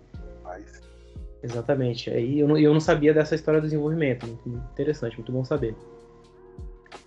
E você jogou só até o Mortal Kombat Trilogy? Assim, eu gosto bastante até o Mortal Kombat Trilogy, sabe? Eu joguei os restantes, mas eu não gostei. É, o 4 do, do Nintendo 64 não me, não me captou. Depois eu fui pro, pros outros. o Dreamcast ia falar, pô, pega o Mortal Kombat do Dreamcast pra você jogar, porque é horroroso. Ah, não, eu joguei ele, não gostei também. Esses É, eu não curti, não curti. Esses, sabe, não. É, eu não sei o que que é, cara. Que no Trilogy eles fizeram tão bem aquele esquema de você correr, fazer os combos, você tem Brutality, você tem né, Babality, você tem. Mano, uma porrada de coisa lá naquele, no, no Ultimate, né? No Trilogy. Mas aí quando foi pro, pro virtual, eu, sei lá, eu achei que perdeu muito o charme do jogo, sabe? É porque na época também eles não conseguiam captar o gráfico, né? Porque Super Nintendo, Mega Drive lá, ele, o arcade, eles faziam aquele motion capture, então ficava o personagem ficava bem bonito, né? Os personagens humanoides lá, que nem o, o, o Liu Kang, né? O, o Shao Kahn, o cara grandão, assim, tudo musculoso, né? E ficava bem bonito na tela. Já quando foi pro virtual, eles tiveram que, nossa, reduzir drasticamente a qualidade, assim, dos personagens para para caber, então ficava tipo um personagem com o ombro quadrado, com a perna quadrada, sabe? Eu não gostava, assim, eu, eu não, eu não, não fui muito fã. Não. O Mortal Kombat, com, acho que o 4, né, que foi o 3D, né? Primeiro 3D, né? Primeiro 3D eu achei também, isso aí é um nojo, prefiro os antigos. Foi, foi meu pensamento na época. Não digo que é um jogo ruim, sabe? Porque assim, a gameplay tinha uns colegas meus que falavam que era muito boa, que era muito boa a gameplay. Mas eu realmente não, não curti o jogo por causa do gráfico. eu sei que não é a única coisa, né? Mas o gráfico realmente me, me, me, espantou assim um pouquinho da série depois desse. Claro que agora tem os recentes aí, eu acabei não voltando também pra série, né? Eu não joguei o 9, não joguei o 10. Mas eu sei que os jogos são muito bons, né? Que eu já vi aí campeonato e tudo mais, né? Só não, não voltei porque acho que eu, eu mesmo decidi tipo, focar mais em Street Fighter e The King of Fighters. Mas é um jogão, hein, mano? É um jogão, 2, Super Nintendo. Joguei bastante. É, agora vai ser o terceiro? É o terceiro agora. Agora, agora é o terceiro, né? Você. É, então vamos lá. O meu terceiro, cara, é um jogo que, é, contando a história de como eu conheci esse jogo, eu aluguei essa fita na, na locadora um joguinho que hoje em dia é conhecido demais, né? Horrores aí, principalmente por nintendistas, né? E eu aluguei ele na locadora sem pretensões, né? Falei, ah, vou alugar isso aqui, parece legal a capa, parece ser divertido, deixa eu ver como é que é. Coloquei no videogame, comecei a jogar e, e foi um vício, assim, absurdo, sabe? Tanto que é, o, ele é o Zelda, A Link to the Past, né? Eu amo esse jogo demais, assim, eu amo ele mais do que o Chrono Trigger, porque ele impactou muito mais na minha vida. E eu lembro que na época quando eu joguei ele a primeira, quando eu joguei, eu não, eu não tinha jogado o primeiro Zelda, né, no Nintendinho. Eu não conhecia jogos nesse estilo assim. Eu não tinha jogado também um outro que é bem parecido com ele que tem no Mega Drive, que é o Crusaders of Century, é bem parecido com A Link to the Past, né, com Zelda e tal. E puta, eu fiquei impressionado assim na época, né? Não, não nem em questão de gráfico, mas em questão de como você entrava nos calabouços, como você é, tinha que fazer os puzzles para você poder passar. Na época não tinha, eu não tinha detonado em revista ainda. Tinha o Nintendo World, se eu não me engano, né? Que falou sobre ele, passou um detonado. É, eu não lembro se foi Nintendo World também, né? Então, a, a, Nintendo World ela veio bem ali no finalzinho do Super Nintendo também. Não, não lembro se foi nela que eu vi. Mas eu acho que eu já vi um detonado, mas eu não utilizei o detonado. E, e foi, um, foi um jogo que ele fez eu queima, queima, quebrar bastante a cabeça para poder descobrir o que eu tinha que fazer como é que eu tinha que ir pra frente. E os diálogos dele eram bem pequenos, né? Isso me fez, na época, jogar com o dicionário do lado. E, porra, me divertia demais, sabe? Tipo, tentando descobrindo o que eu tinha que fazer. falei, putz, traduzir do, do inglês para português. Eu era novo, né? Então, traduzir do inglês para português e conseguir desvendar aqui o puzzle, porque a princesa pediu para mim fazer não sei o que mais, tal. Cara, eu amo demais esse jogo, assim, o, A Link to the Past. Eu tava falando do recente, que tem o A Link Between Worlds, que hoje em dia é o meu jogo favorito, e graças a... Uh, ele é meu jogo favorito hoje em dia por causa do A Link to the Past, né? Que eu tenho um amor, assim, muito grande por esse jogo. É, é o, o, Link Between Worlds, ele é, se não me engano, a continuação do A Link to the Past, não é? Exatamente. E se passa um tempo depois na história, né? É isso mesmo. O, o Link, o Zeldinha aí do Super Nintendo, ele, por muito tempo, ele foi meu preferido também da franquia, sabe? Por ter esse, esse estilo, né, de você aquela, aquele estilo, aquele estilo não, aquela, aquele sentimento de urgência, né? Você entrou no castelo, tem que salvar a princesa, deixa a princesa aqui, você precisa pegar os três artefatos para isso e tal. E eu não tinha jogado na época ainda um jogo de RPG, na verdade, né? Então, na verdade, nem sabia que era RPG. Então, quando eu joguei ele a primeira vez assim, eu fiquei maravilhado com aquilo. Eu falei, nossa, é totalmente diferente do que eu estava jogando, né? Tava acostumado a jogar jogo de luta, jogo de ação. Aí você pega um joguinho com a câmera por cima, que você tem todo um esqueminha para poder fazer, tem que usar o lampião aqui para iluminar tal coisa, tem que usar o bumerangue aqui. era muito legal, sabe? É, quando eu joguei isso daí também lá no, na locadora, não tinha muitas pessoas que jogavam isso. O pessoal ficava mais no, no Superstar Soccer. Futebol. É, eu era o único bobão. Futebol é jogo de luta. Futebol é jogo de luta. É. e Top Gear. Top Gear. Top Gear porque tinha, a gente tinha o Ayrton Senna, né, cara? Então corrida era muito, muito em alta, né? É, verdade. Naquela época ainda tinha o Ayrton Senna, mas esse Zeldinha do Super Nintendo aí foi maravilhoso. Muito bom. Esse, esse, é um jogo que eu não zerei até hoje, cara. É, eu já comecei o Link to the Past várias vezes, mas nunca zerei. Como, como eu já te falei, eu não tive Super NES. A maioria dos jogos de Super NES que eu joguei, eu joguei já na. Já tinha uns 20 anos, né? Eu jogava. O que eu lembro muito é jogado quando criança. Na verdade, é, eu jogava geralmente dividindo com meu amigo, né? Que ele que tinha o Super NES. Então, às vezes, não era nem dividindo, era só olhando ele jogar mesmo.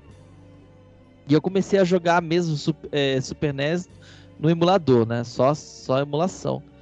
É, então, quando eu comecei a, a, jogar, tinha uma biblioteca gigante do jogar, jogar mesmo, sabe, sem ser em locadora, mas pegar um RPG mesmo, né?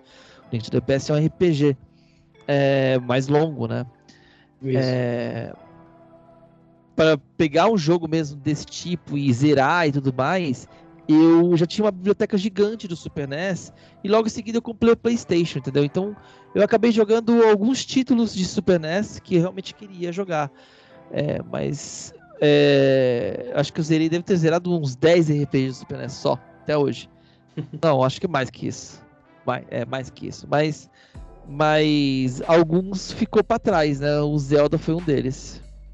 E eu preciso zerar ele um dia. É, eu recomendo fortemente, porque é um jogo, por mais que ele seja né, da época do Super Nintendo, cara, ele é muito bem feito, muito bem desenvolvido. Que não falei, os calabouços dele são muito bem feitos também.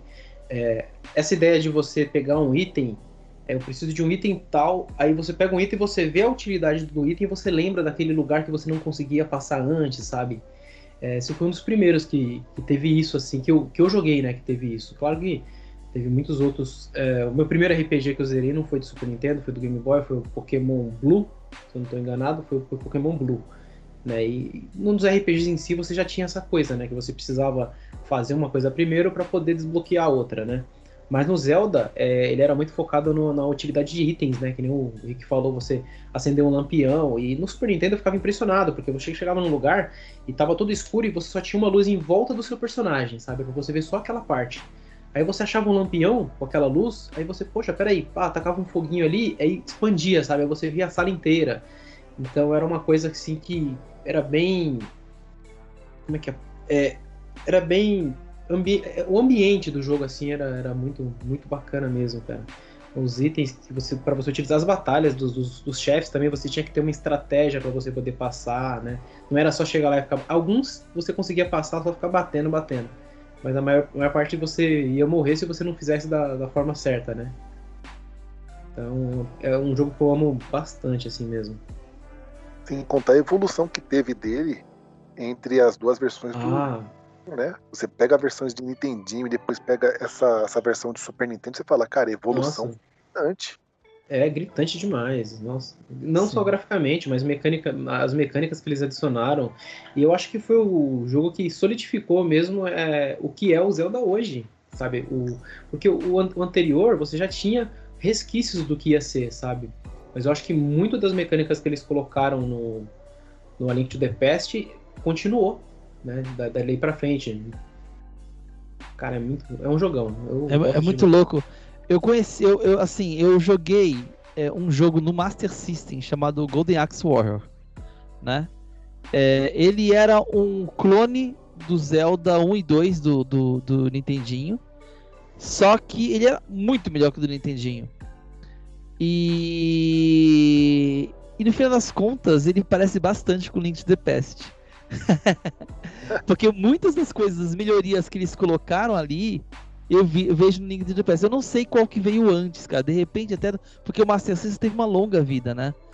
O Master System, o Master System, é, o Mark III, né? O Sega Mark III, ele foi lançado numa época é, muito próxima já do Mega Drive. Eles lançaram e logo em seguida lançaram o Mega Drive. É, então, assim, pode ser que o, o, o, Golden Axe Warrior ele tenha sido lançado depois do. Mas ele lembrava demais o Link to the Past, cara. É muito bom. legal. Que show, hein, mano? É, esses jogos de visão isométrica, acho que por causa do The Link, a Link to the Past, depois eu procuro, eu via outros jogos em visão isométrica, eu já ficava louco para jogar, sabe? Um deles que é um pouco parecido, tem uma visão um pouco diferente, que é o Landstalker de Mega Drive, que é um RPG que não, não zerei, mas até onde eu joguei eu gostei pra caramba do jogo também. Muito legal. Eu zerei o. Naquela época, eu zerei o. O, o The Link's Awakening no Game Boy Color. Hum, eu tinha comprado o Game Boy Color, mas eu já tinha uns 22 naquela época, já, já tava trabalhando, já não tava. Já outra época já. e o seu terceiro seria qual, seu? Ah, verdade, né? Peraí. Então, o meu terceiro é Let's the Party Begin!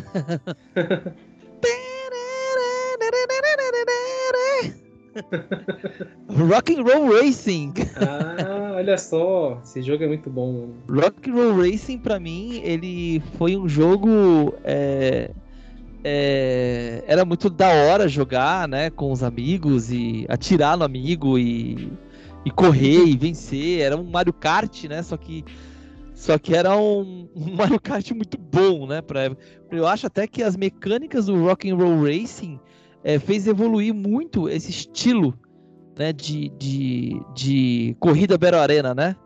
Sim, mano, que, demais. Que na época a gente só tinha. Eu acho que só existia Mario Kart.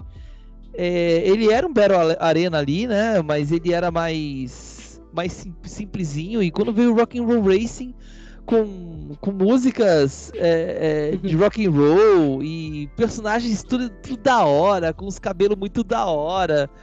É, cara, é, aquilo lá foi foi para mim também um, um, jogo muito divertido. Eu joguei muito, eu joguei depois bastante no Game Boy Advance também, quando eu comprei meu Game Boy Advance. Mas ele é um jogo que veio lá da, da geração Super NES, depois saiu pro Mega Drive, que era tosquíssima a versão do Mega Drive. Ele parava a música pra poder falar as, fa as, a, as falas do, do da é. corrida, né? Então era meio zoado no Mega Drive, mas no Super NES era perfeitinho o jogo. E o legal desse Rock and Roll Racing aí era os power-ups que tinha na, no cenário, né, cara? Você podia utilizar, era mó barato fazer, você trollar é. o, o, o adversário usando os power-ups, sabe? É, você, você pegava, na verdade, você podia pegar é, cura, né? Curar o seu carro, você podia pegar o dinheirinho, é, você podia, e podia colocar as bombinhas, né? Dependendo do carro, você colocava bombinha, colocava preguinho no chão. Você tinha três poderes, né? Um deles era o. Um, sempre, sempre era um bust, uma corrida, né? É, o Fusquinha ele dava um pulinho com a corrida. Então era bom só pra, pra pular a montanhazinha no, no mapa. Mas era bem tosquinho com o Fusquinha.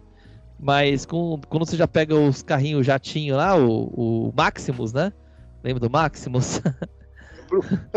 não lembro, não, não, não, lembro, não lembro o Maximus do, do, da, da estrela, lembra, né? Aquele carrinho.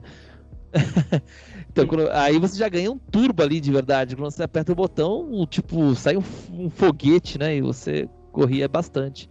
E detalhe que o foguete ainda, ainda podia você, você usar como, como arma, né? Se você estivesse atrás do carinha e você ligasse o turbo, você batia no carro da frente e ele perdia life, um, um dos globinhos de life, né? É, então você tinha o, o, tiro, era o turbo, o tiro e a, e a, e a bomba, né? Que os primeiros carrinhos colocavam uma, uns pininhos no chão, uns preguinhos no chão, que só fazia você derrapar. Depois, da, depois do, do máximo de, diante, é, era uma mina terrestre mesmo, entendeu? E, cara, era muito, era muito louco. Aí você voltava, comprava as coisas, aí você, você dependendo do seu ranking, você passava já para a próxima fase logo de cara, você podia negar, poder farmar mais dinheiro. É... E tinha uns carros muito da hora, né? Tinha aquele, aquele Land Rover lá, que era tipo, nossa, eu adorava aquele carro lá que era, tinha. Ele, ele, ele, ele planava, né? Ele era, tipo, tinha boias em volta, né, cara? Era muito da hora, mano. Nossa, Rock and Roll Racing era, era muito bom, cara. Jogar com amigos, então, nem se fala. Ah, com é. certeza. No meu caso, o Rock and Roll Racing ele passou um pouco, um pouco escondido para mim, né? Eu conheço o jogo, vi bastante do jogo, mas não lembro quase nada, porque na época eu não joguei no meu Super Nintendo. Eu só joguei no Super Nintendo de um colega meu e eu acho que a gente jogou tipo umas duas vezes, sabe? Tipo, foi muito, muito pouco. Mas eu lembro de ter gostado bastante do jogo, eu lembro do gráfico dele. O gráfico dele me impressionou bastante, porque era a visão isométrica também, né?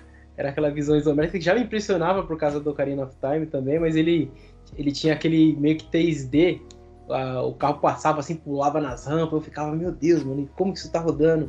Isso é. bugava a mente das pessoas, né? Porque você, você, é, você coloca pro lado e pro outro, pra esquerda pra direita, é a esquerda e a direita do carrinho. Entendeu? Era como se você estivesse controlando um carrinho de controle remoto mesmo, né?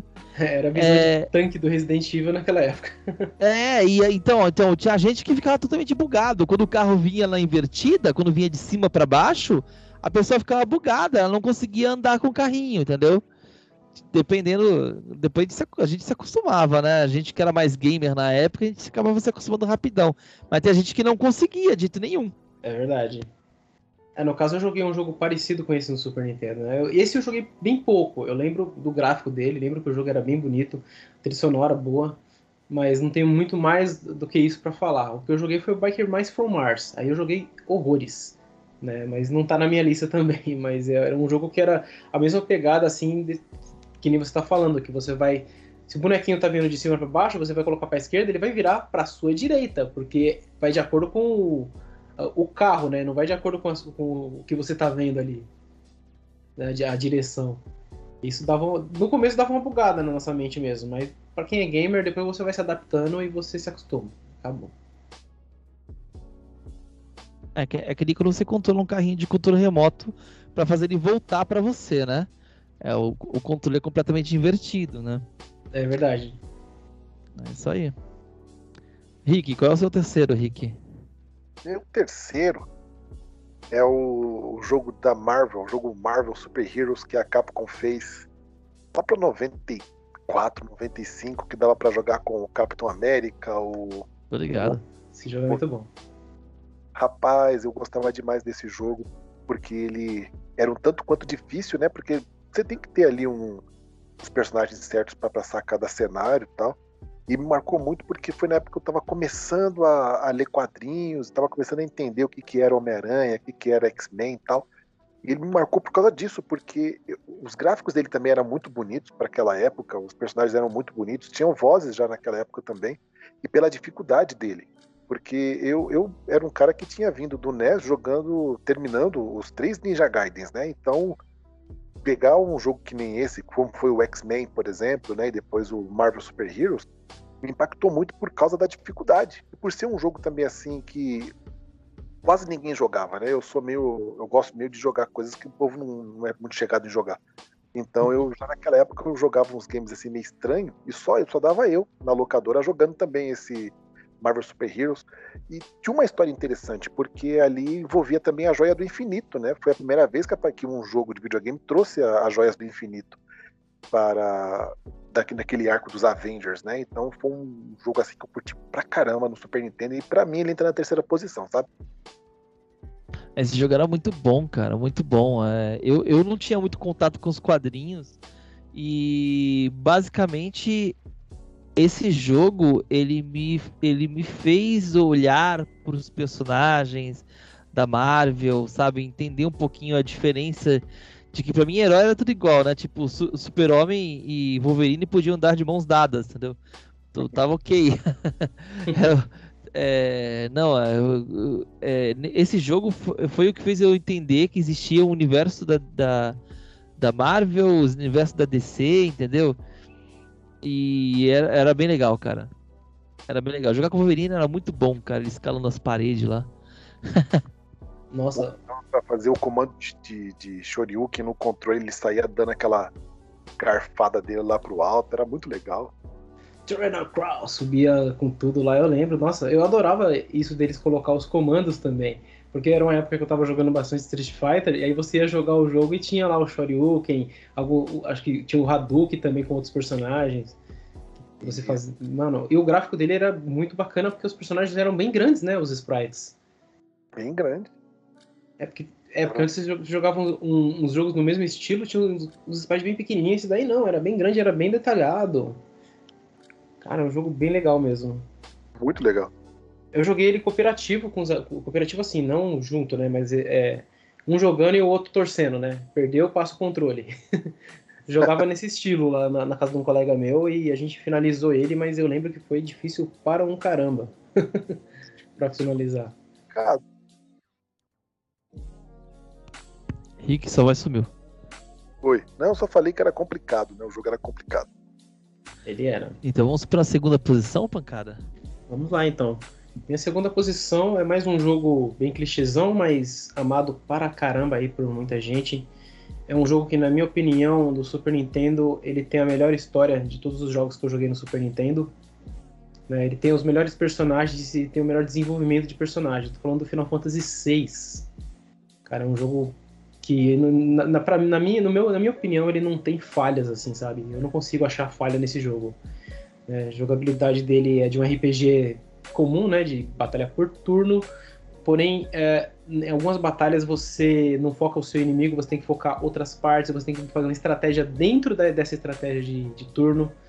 Né? Os personagens eles têm um carisma imenso, que nem uh, o Rick falou do, do Chrono Trigger, os personagens ficam assustados, ficam com medo, faz aquelas caretas. No Final Fantasy VI, cara, isso é feito de uma forma maestral, assim, é, é feito de uma forma sensacional. É, eu, até hoje, eu, se eu lembrar de algumas piadas do jogo, eu dou risada. Eu lembro do, do, do, vilão, um dos vilões, né, que no caso é o Ultros, que era um povo gigante, que é engraçado para caramba. Quando você, quando você encontra com ele lá, ele rola aquela coisa de piadas entre os personagens e ele. Né, os personagens conversando descontraído. É um jogo que, cara, não, não tem falhas, assim, sabe? É um jogo que eu acho muito, muito gostoso mesmo. No, no Eles simplesmente Nintendo. cagam pro Ultros, né? Ele, é, exatamente. E, e o Ultros se acha poderoso, se acha tal, né? E, meu, fica muito, muito, muito interessante mesmo essa conversa entre eles. Eu acho a melhor história, assim, de uma das melhores, um dos melhores RPGs que eu joguei na minha vida, assim, cara. Tipo, coloco ele muito acima de muito RPG de Play 1 ali, com certeza. É, e gosto mais dele do que do Chrono Trigger também, né? Por mais que eu ame o Chrono Trigger. Meu primeiro e segundo lugar foi bem difícil. é, o, o, Final Fantasy VI, eu até hoje, para mim, né, na minha opinião, tá? Ele é o, o, Final Fantasy que eu mais gosto, entendeu? Pelo, por, primeiro por causa do enredo dele, que ele é um enredo é, um tanto quanto mais adulto do que os outros jogos de RPGs que tinham na época, porque os games eram muito esse negócio de ah, o menino iluminado que nasceu no mundo para poder enfrentar um antigo mal sagrado, blá blá blá. E, e Final Fantasy VI ele era um pouco mais diferente, né? Envolvia ali, não tinha um personagem em si que era principal. Exato.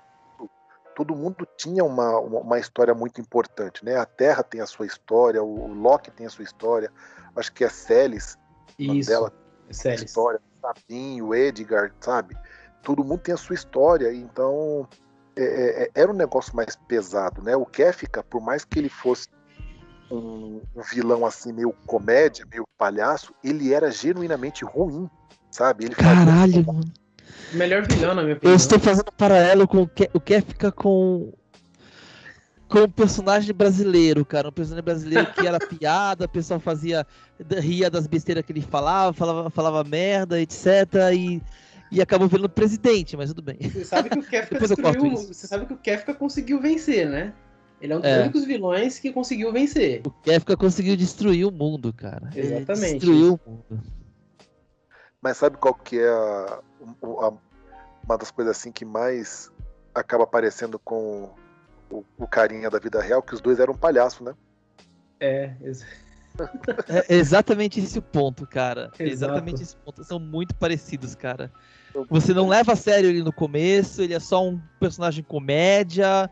O, o grande vilão era o Jetsal. É o Gestal. E aí, é, e aí depois você vê que o, que o cara, o, o Kefka era o grande vilão mesmo, a ganância e a loucura dele. É impressionante. É, eu, eu acho que o Kefka é um dos melhores vilões que já criados, assim, realmente, justamente por causa disso, né? Porque ele era um palhaço, você não leva ele a sério, né? No começo, mas depois com o desenvolvimento da história ele se torna ali um vilão, tipo, temível mesmo, né? Mano, ele, ele, ele lá, no, lá, no, lá no deserto pedindo pros soldados limparem as botas dele de areia. é muito piada, sabe? Muito comédia, ele é muito fresco, muito. muito escrachado, muito né? Bom, cara, muito é bom. Escrachadão mesmo. Ele é, mas eu acho assim que você consegue perceber a, a mega loucura dele quando ele, ele aparece naquela naquele reino lá onde que o o seu Madruga lá Dorma, é o Sion. O Cian.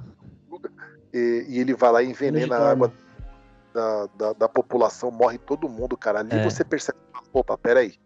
O que, que ele fez aqui não é legal. Porque cara. ali tem um contraste, né? Tem o Léo, o general Léo, que ele era um. Ele, ele queria vencer a guerra pro, pro, pro Jetsal, Jetsal, Gestal, como. Não sei, eu acho que sempre falei Jetsal, acho que fala, será que eu falo errado? É. é Eu vou continuar falando Jetsal, que nem você fala Traiga, tá bom? Exatamente. Tamo junto. é, o, ele, ele queria vencer a guerra por Jetsal e tudo mais, porém, ele ainda é, tinha seus princípios, o Léo. Então, assim. Sim. Então, assim, você teve o um contraste total que o Kefka não tinha princípios nenhum. Sim. Entendeu? Ele era ruim por ele ser ruim. Ponto acabou, é. sabe? Não tinha um porquê, sabe? ele era meio. Ele é meio coringa, sabe? Tipo, ele, ele se sente bem fazendo mal, cara. Exatamente. Entendeu? E é isso que eu acho legal nele como vilão, porque você, você acaba gostando dele por ele ser vilão e ao mesmo tempo odiando ele por ser vilão, né? Porque ele era é. muito filha da e, e, eu acho assim também, em questão de Final Fantasy VI, a história dele era muito legal, porque nós temos aí o esquema de perdas, né? Então nós temos ali o Loki que perdeu a namorada ou esposa, a, a Celis que depois perde o, o pai, é, a Terra que depois que acontece... Não é pai dela, o Cid não é pai dela. O, é, ah, não, é, o, é o pai dela. Cuida dela, verdade. Isso. É, e depois que quando o mundo tá todo lascado, tal, envolve muito aquele negócio de gravidez na adolescência, que ela, a Terra acaba encontrando aquela, aqueles adolescentes casal, lá. lá. É, isso entendeu? É uma coisa que você não via isso em, em, jogos nenhum na época, né? Era uma história já um pouco mais adulta mesmo, com um teor tinha já muita mais... história, tinha muita história dentro da história. É, e tinha é, muitas pequenas histórias ali. Sim, e tem uma cena que é uma das mais memoráveis também dos RPGs dos 16 bits de, de, que até depois eles, eles fizeram em outros também uma cena tão grande que foi a cena da ópera, né, cara? Aquela cena ali é sensacional, cara. Você participa de uma obra, você tem que estudar um, uma parte lá de um, de um, trecho da música e você tem que seguir aquilo ali na ópera, né? Porque a, a Celis, ela acaba se passando por uma personagem da ópera depois em cima da hora, assim, porque ela é bem parecida, né, com a personagem. O Maria. É Maria, exatamente. E aí rola aquela cena da ópera que é, é fora de série mesmo. O jogo, a história dele, assim, é perfeita. Não, não, não tem o Assim, não tem nenhum ponto que eu fale, ah, isso aqui eu não gostei, sabe? Eu zerei ah. ele várias vezes, eu lembro que eu estudei, estava estudando espanhol, zerei em espanhol, porque tinha a ruim com o IPS, né, traduzido. Zerei em espanhol, zerei em inglês, zerei em português, zerei em japonês, que eu tinha a fita original em japonês, né, do Super Nintendo. Cara, é um jogo que é, tá no coração mesmo isso daí. E só para eu dar um adendo aqui antes de passar pro próximo, aqui bem certo. rapidinho, só para você ver a genialidade do, do Poematos, aquela parte que a Celis vai cantar na ópera, os sons que, que saem ali do, do da ópera, da, dela cantando, é prática, você praticamente consegue escutar uma voz cantando aquilo dali, cara. Sim. Sabe? Sim. Tão bem feito que é. Eu cantava junto com a, com a legenda, cara. Também. Eu cantava junto com a legenda. É, e a mas ópera. Uma coisa ou outra não se encaixava, mas eu fazia encaixar. e a ópera ela existe, né? A, a, ópera que foi feita no Final Fantasy no Final Fantasy VI, ela existe. A Maria de Me, a Aria de Meso Catarene, um negócio assim, ela existe. Nossa, eu não sabia, não sabia disso. Eu não sei se ela, ela existiu depois do jogo, mas ela existe. Eu já vi é, orquestra mesmo tocando ela, entendeu? Que legal. Aria de Meso Catarene, o nome da, da ópera. Vou procurar depois. o seu segundo Seoff. Vamos lá, tá o chegando, segundo, hein? O meu segundo é. que rufem os tambores. Chrono Trigger. Ai, chegou. Por que o Chrono Trigger tá em, tá em segundo lugar é, e não em primeiro? É, porque, assim, o Chrono Trigger, ele.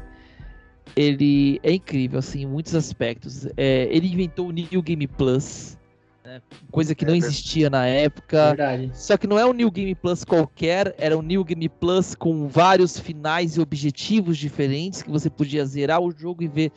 é, acho que eram na época 12 finais, né? Na época do Super NES.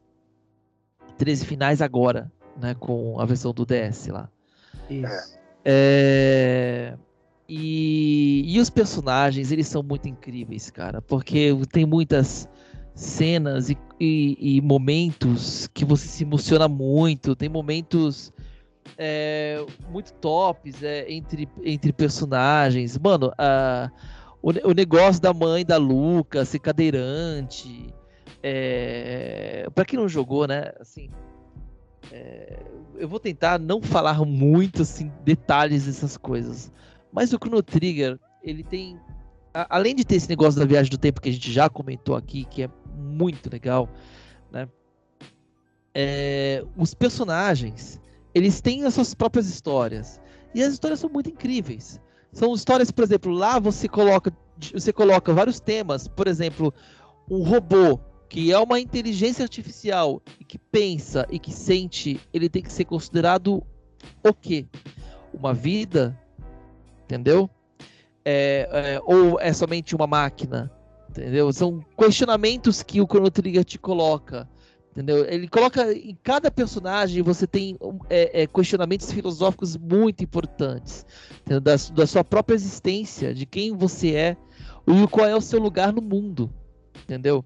Tanto é que eles chegam no momento, é, tem, tem um momento no jogo é, que eles que é que é que é para mim é o momento mais é, é, mais emblemático do Chrono Trigger, que é o momento da fogueira. Esse momento você vai ver várias artes desse- na internet.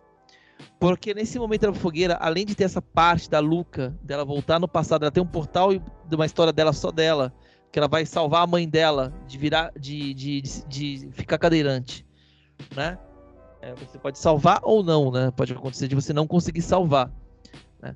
Não importa, as duas vão te dar uma- um, um mesmo sentimento, entendeu? Porque é, é, você é, é aquele sentimento de incapacidade é, é, do, do, do, do ser humano, sabe? Que as coisas ruins acontecem e você é, é, não pode fazer nada para mudar, entendeu? E eles questionam por que, que eles estão viajando naquele momento da fogueira. Eles questionam por quê, o que está fazendo, por que, que eles estão viajando é, no tempo, né? É, qual o objetivo da vida deles, né? Eles se questionam muitas coisas. né? E aí vem essa cena da Luca. É, Esse jogo tá muito, tem muitos momentos, muitos momentos épicos que você se arrepia só de, só de pensar nesses, nesses, nesses momentos. Acho que só jogando, cara, só jogando e entendendo, né? Tem que prestar atenção nos diálogos e tudo mais. Tudo bem que é um jogo já de, sei lá, 91, não sei quanto que é desse jogo, é, é bem antigo. É, mas ele acaba sendo, ele acaba sendo é, é tão, tão bom que ele acaba sendo atual.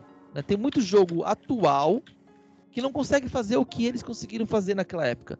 Tanto é que às vezes eu vejo algumas pessoas fazendo uma análise e falam assim: ah, é um jogo ok, normal. Só que, poxa, as pessoas não estão considerando o tempo, a época em que ele foi criado, Chrono Trigger. Entendeu? Ele é lá de trás.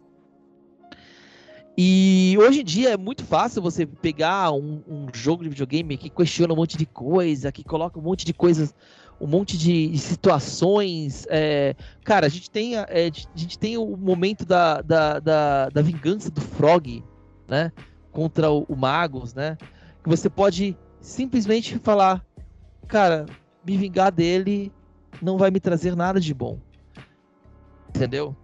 E, e, e o Frog, ele, se, se você fizer isso, você vai zerar o, o jogo com o Frog sendo um sapo. Entendeu? O Glenn, né, no caso, sendo um sapo. Entendeu? Ele aceita, não vai, não vai mudar nada, mudaria ele, mas vai mudar a morte do amigo. Entendeu? Do Sirius. Ou Cyrus, sei lá. É... Não, não, não vai mudar. Então, assim, matar o Magus ou não. E você colocando o Magus na sua party, você acaba percebendo que o Magus ainda tem o plot dele. Porque o Magus, ele é o Janus, aquela criancinha, irmã da. É, é, é, irmã da, da, da Princesa Scala, cara. É, e você vê que ele também é uma vítima de tudo que aconteceu. Então, assim, quando o vilão, você vê que ele se torna uma. que ele, que ele, que ele é um vilão porque ele se tornou uma vítima e ficou cego pela sua vingança. E aí, se vingar do Magus, acaba se tornando, te tornando igual a ele, entendeu? Cara, o, esse jogo, é, é, ele abre é, tantas, tantos questionamentos e tantos momentos, assim, épicos. Se você prestar atenção no jogo, cara, o jogo é muito lindo, cara. Chrono Trigger tá no meu top 2, mas ele merecia o meu top 1. Mas ele. Mas eu acabei colocando ele no top 2. Ele é de 95, mano, esse jogo. 95? 95. Falei 91? É, ele. Já, eles já eles já estavam masterizando ali já a plataforma, já mas tinham masterizado né, o Super Nintendo e realmente eles utilizaram tudo que tinha né, no Chrono Trigger. É, é, questão, de, questão de gráficos e tudo mais, eu nem, nem tenho o que falar, né? Eu não, eu, não, eu não citei essas coisas, porque até porque a gente já falou sobre, sobre os gráficos do jogo e tudo mais. É, e o que eu geralmente eu foco no RPG é a sua narrativa, né? A história dele, né? E, e, e como ele te leva para essa história, né? E Chrono Trigger ele faz você é, você entra no, primeiro num portal sem querer, porque sua amiga entrou no viajou no tempo e você, putz, ela, ela tem que ir atrás dela, tem que um salvar ela. experimento, né? Ela vai ter fazer testar um experimento dela. Isso, e, e aí você acaba Isso. E aí você acaba indo, é, indo atrás dessa amiga e você vê que ela foi pro, pro passado, 600 AD, e, e aí você vai lá, é, é, salva ela, e quando você, é, quando você volta, quando você tenta fugir de lá, né, você tá fugindo de lá, você entra, acha um outro portal, e você acaba caindo no futuro, e você vê que o futuro, não existe futuro, o futuro está destruído. É, por que tá todo mundo assim? Porque o mundo está assim, né? E aí eles chegam com a, com, com a verdade. Existe uma criatura destruidora de mundos dormindo dentro, da, dentro do planeta, sugando toda a energia para chegar um dia e acabar com tudo. Acabar destruindo tudo. Entendeu? É, lava e destrói é. tudo. É, e aí é o e aí é esse momento, caramba. A gente que sabe disso e tem esse poder de viajar no tempo, a gente tem que procurar algum, de alguma maneira salvar isso, né? Isso, isso porque você não ia falar muito do jogo. Esse é o comecinho, né? Esse é o comecinho, esse é o comecinho do jogo. É aquele momento que você chega assim, caramba, mano, esse jogo é top demais. Porque é, é, é, esse momento também que eles falam da decisão de, poxa, a gente tem que fazer alguma coisa, a gente vai fazer ou não vai fazer, né? Porque a gente podia voltar pra. pra cara, eles poderiam voltar pra mil, pra mil é, DC. DC. Eles poderiam, poderiam voltar pra lá e simplesmente viver o resto da vida deles felizes, brincando, vivendo, crescendo, trabalhando, tendo filhos, fazendo tudo que eles quisessem. E não ia chegar nunca na, em 2300, que era no ano de 1999, que naquela época a gente falava que o mundo ia acabar no ano 2000, né? Então tinha esse negócio também que eles usaram, usaram no Chrono Trigger. No ano de 1999, o Larvas acorda e destrói o mundo. Entendeu? Então, assim, é, é, nunca. Era mil anos na frente. Dane-se mil anos na frente. Eu poderia voltar pra minha, pra, pra minha vida e viver ela de boas. Entendeu? Mas é. aí tem aquele momento altruísta, tipo. Isso, cara, eleva pra caramba o espírito. É muito bom, cara. Chrono Trigger é um jogo. É um jogo que precisa ser jogado, cara. É, você tem sete eras, mano, no, no Chrono Trigger. E coisas que você faz no passado afetam o que vai acontecer no futuro. É por isso que você tem essa, essa quantidade aí de 12 finais, né? É, de acordo com o momento que você for lá enfrentar o Lavos, né? Você faz um final diferente. Sim. Se você tomou uma decisão diferente, é outro final, cara. É realmente. Sim. Até porque quando você enfrenta o Lavos, né, se você enfrentar o Lavos, por exemplo, antes dele destruir na era pré-histórica, por exemplo, os, os dinossauros. Os dinossauros dominavam a Terra naquela época. Existia uma civilização e os humanos eram tipo os tribais. Os humanos eles viviam é, é, subjugados pelos, pelos dinossauros. Os dinossauros eram, eram criaturas bem mais evoluídas socialmente, tinham castelos e tudo mais. E se você destruiu Lavos neste período, por exemplo, quando você termina o jogo, todas as cenas do final do jogo é todo mundo dinossauro, porque os dinossauros não foram destruídos, e aí, tipo, o rei é dinossauro, a princesa é dinossauro, entendeu? Todo mundo é dinossauro. O é. Crono é dinossauro, a mãe do, do Crono é dinossauro. É muito bom. Muito interessante, porque esse jogo é fora de série mesmo. Qual que é o seu segundo, mano, Rick? Então, meu segundo, ele novamente é um jogo de RPG. É o Star Ocean do Super Nintendo. É, é. Lindo demais, mas não cheguei a, não cheguei a zerar esse. Isso é muito top também. E foi um jogo que demorou anos para conseguir ser emulado, né? Porque ele utilizava aí a, um Mode 7, utilizava uma porrada de coisa aí que é, era de lá. E tinha o tamanho Mas, também, né? O tamanho do cartucho era bem grande. Ele era um dos cartuchos, um dos maiores cartuchos. Ele e o, o, Tales, o Tales of Sinfonia eram um dos maiores do. Do Fantasia, do, né? O Fantasia, isso. É, Sinfonia, a Sinfonia é do, é, do GameCube. Aí. É, então, eu gosto muito dele porque ele foi um dos primeiros jogos, assim como o Chrono Trigger foi um dos primeiros jogos a trazer esse negócio de viagem no tempo e a viagem no tempo ter consequências, porque como o Sioff tinha dito, né, tinha filmes aí na época que tinha viagens no tempo e só que não tinha consequência nenhuma, né? Os caras não colocavam uma consequência, o maluco só chegava no passado e mudava o passado.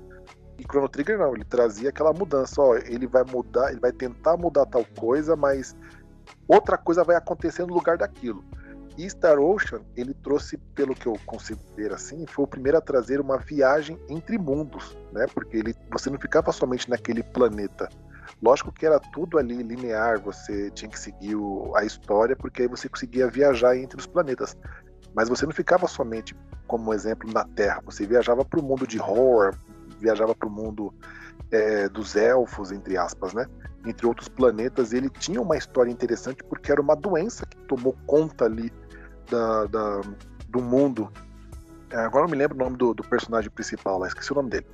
É, de uma doença lá, um vírus que tomou conta, se espalhando, as pessoas é, infectadas elas viravam pedras, ficavam petrificadas, e aí um, duas pessoas que vieram da Federação Galáctica tal apareceram ali naquele mundo e começam meio que a ajudar os protagonistas a encontrar a cura. E o jogo assim, ele era muito dinâmico, né? Ele era um jogo de RPG coração, então não tinha. É, não era por turnos, então você é. partia para os inimigos dando pancada neles, né? Apertando Opa, lá. Um action RPG, né?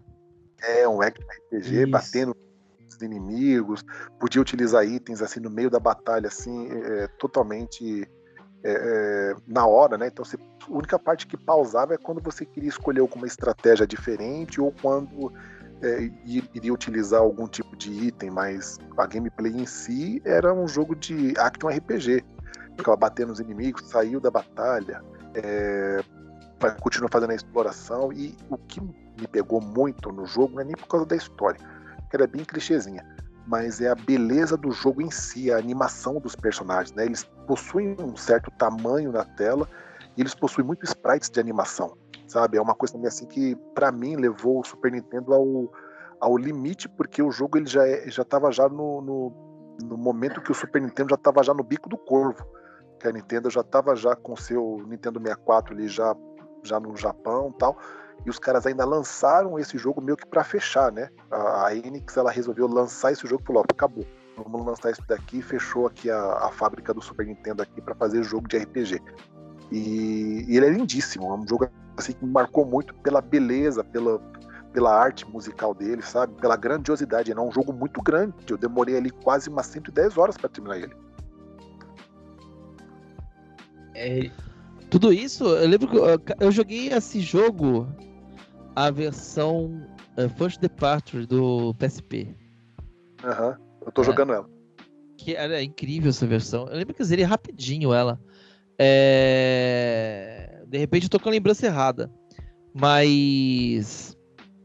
Eu não sei se esse jogo tem mais de um final também. Pode ser que eu tenha feito um final que não é muito legal, entendeu? É, até porque o, o, jogo ele te dá a entender que o, a história continua quando você finaliza.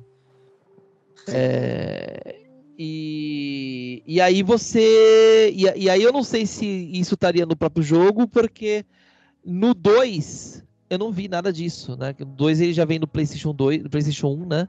O Star Ocean 2. Mas eu joguei esses dois jogos porque essa, esse jogo do NES, ele foi feito uma versão com os gráficos do 2, né? Foi tipo um remake, né? Tem os gráficos do 2, a jogabilidade do 2, só que no 1, né?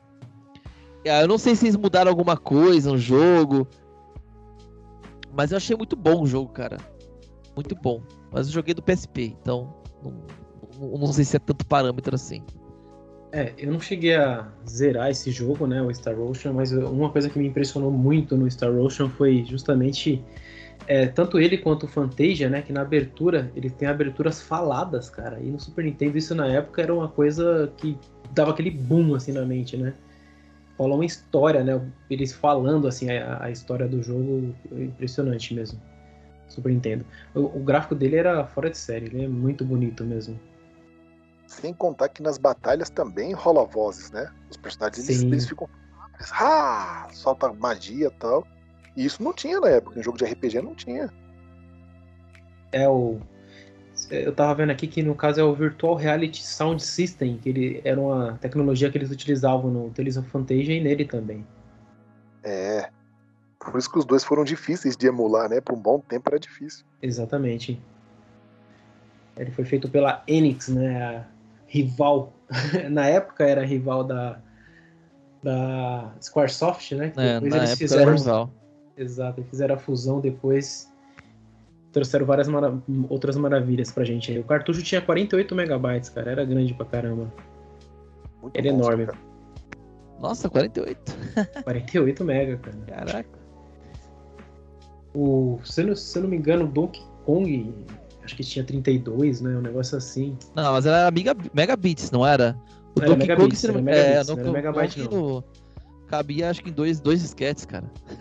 Sim, tinha que ser dois, em um só não cabia. É, zipado em dois disquetes cabia. Exatamente. é isso, é um jogão, né? Então a gente chegou no. Momento no das menções honrosas. É, agora a gente iria falar no nosso primeiro colocado, né?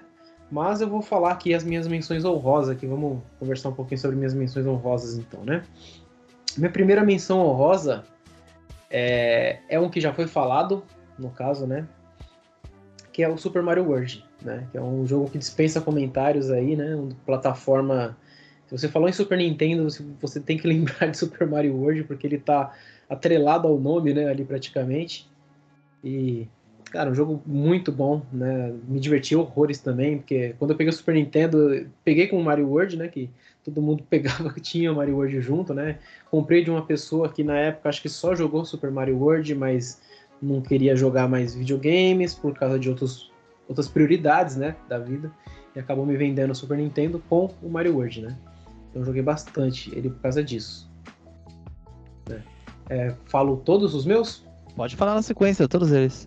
Tá. O seu, depois fala o primeiro. Isso. O meu Não, segundo... não, não, não. Vamos falar só os. Só as menções rosas. Não, tudo bem. Tudo bem, pode falar o primeiro. Vai na sequência. Beleza. Minha segunda menção rosa é um jogo específico da série Bomberman. Bomberman é um jogo divertido para um caramba de jogar multiplayer. Joguei demais com meus amigos, mas o que eu mais joguei foi o que eu Super tinha, né? Bomberman? É o Super Bomberman, exatamente. Eu ah, o Super Bomberman 4. O Super Bomberman 4 que eu joguei demais esse jogo. É, sempre tinha aquela briga lá que o pessoal falava, não, 5 é melhor. Eu falava, não, 4 é melhor. Não, 5 é melhor. É aquele que tinha, tipo, montarias e tudo Isso. mais, né? Muito bom. Exatamente. nas batalhas, cada personagem tinha um, uns poderes, sabe? Tinha um que você conseguia pegar o personagem e sair explodindo até o outro lado da tela. Tinha um que ele dava um girinho e soltava um canhão, assim, até o outro lado da tela. Sabe? Os personagens eles tinham os poderes também. Era muito divertido para jogar. Joguei muito no multiplayer ele. Joguei mais do que o 5. 5 é um ótimo jogo também. Aliás, todos os Bomberman são muito bons, né? São muito bons mesmo, assim. Mas o que, o que eu vou colocar aqui como menção honrosa é o Bomberman 4, que eu joguei bastante. A minha terceira menção honrosa seria um jogo de corrida queridíssimo Super Mario Kart.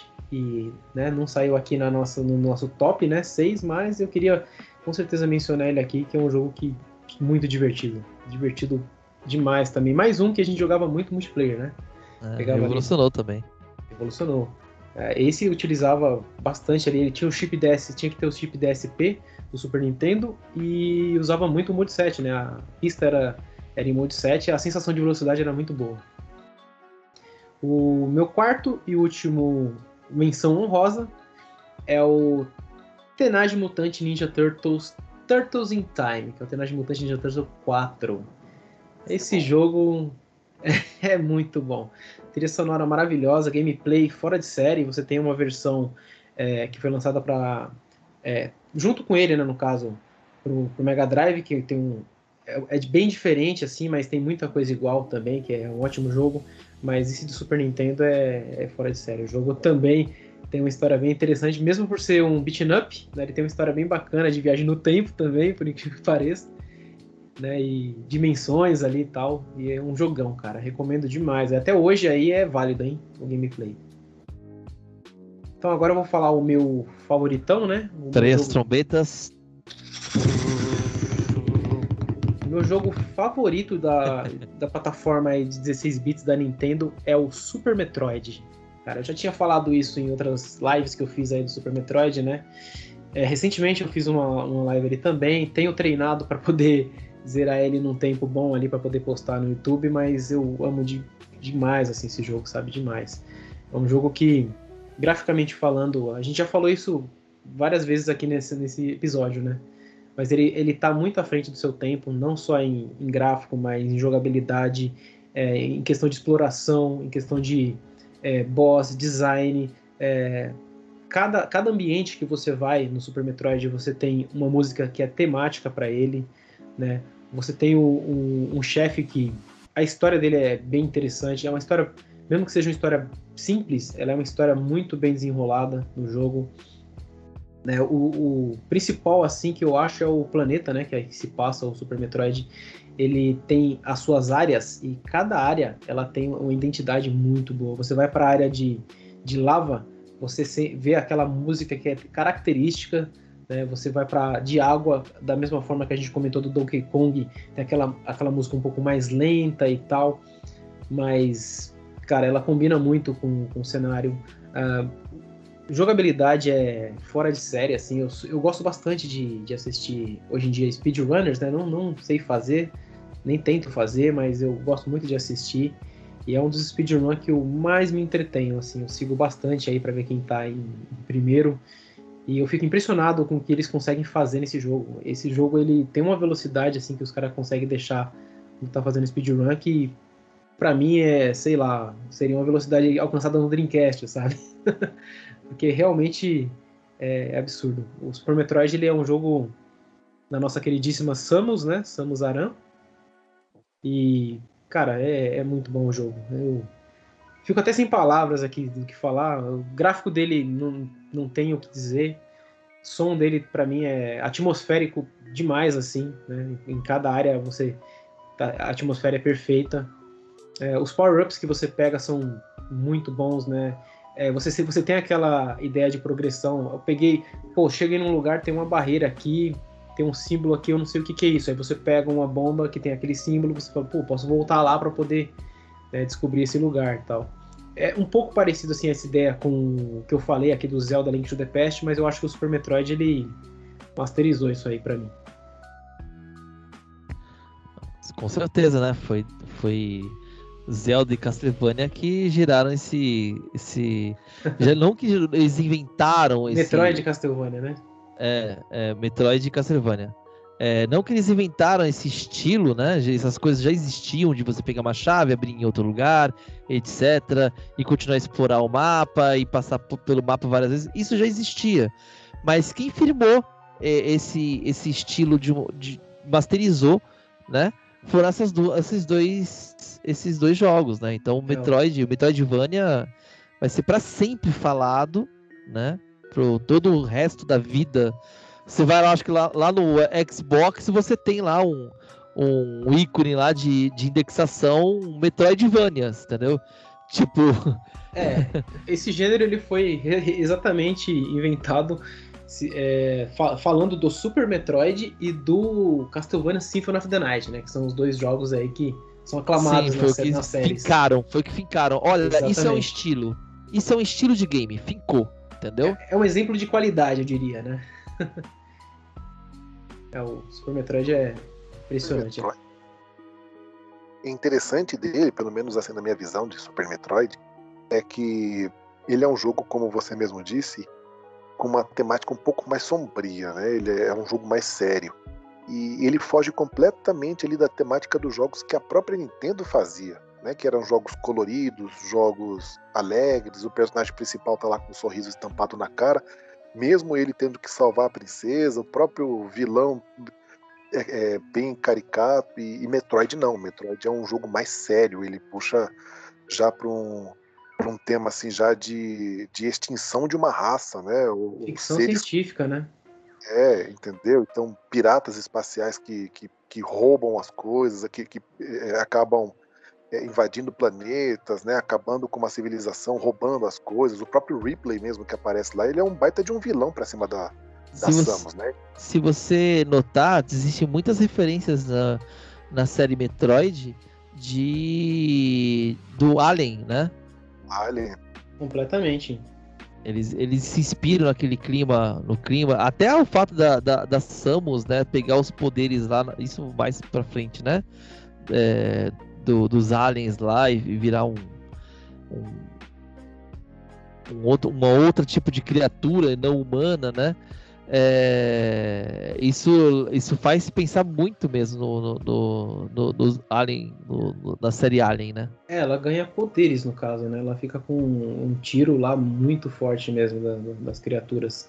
E uma coisa também, uma outra curiosidade é que é, o desenvolvedor que fez o Super Metroid, que eu também não, não sou muito bom com nomes, mas o cara que fez o desenvolvimento do Super Metroid, ele levava o jogo para casa, não podia fazer isso mas ele levava o jogo para trabalhar em casa, de tão, sabe, tão é, dedicado ao trabalho que ele era.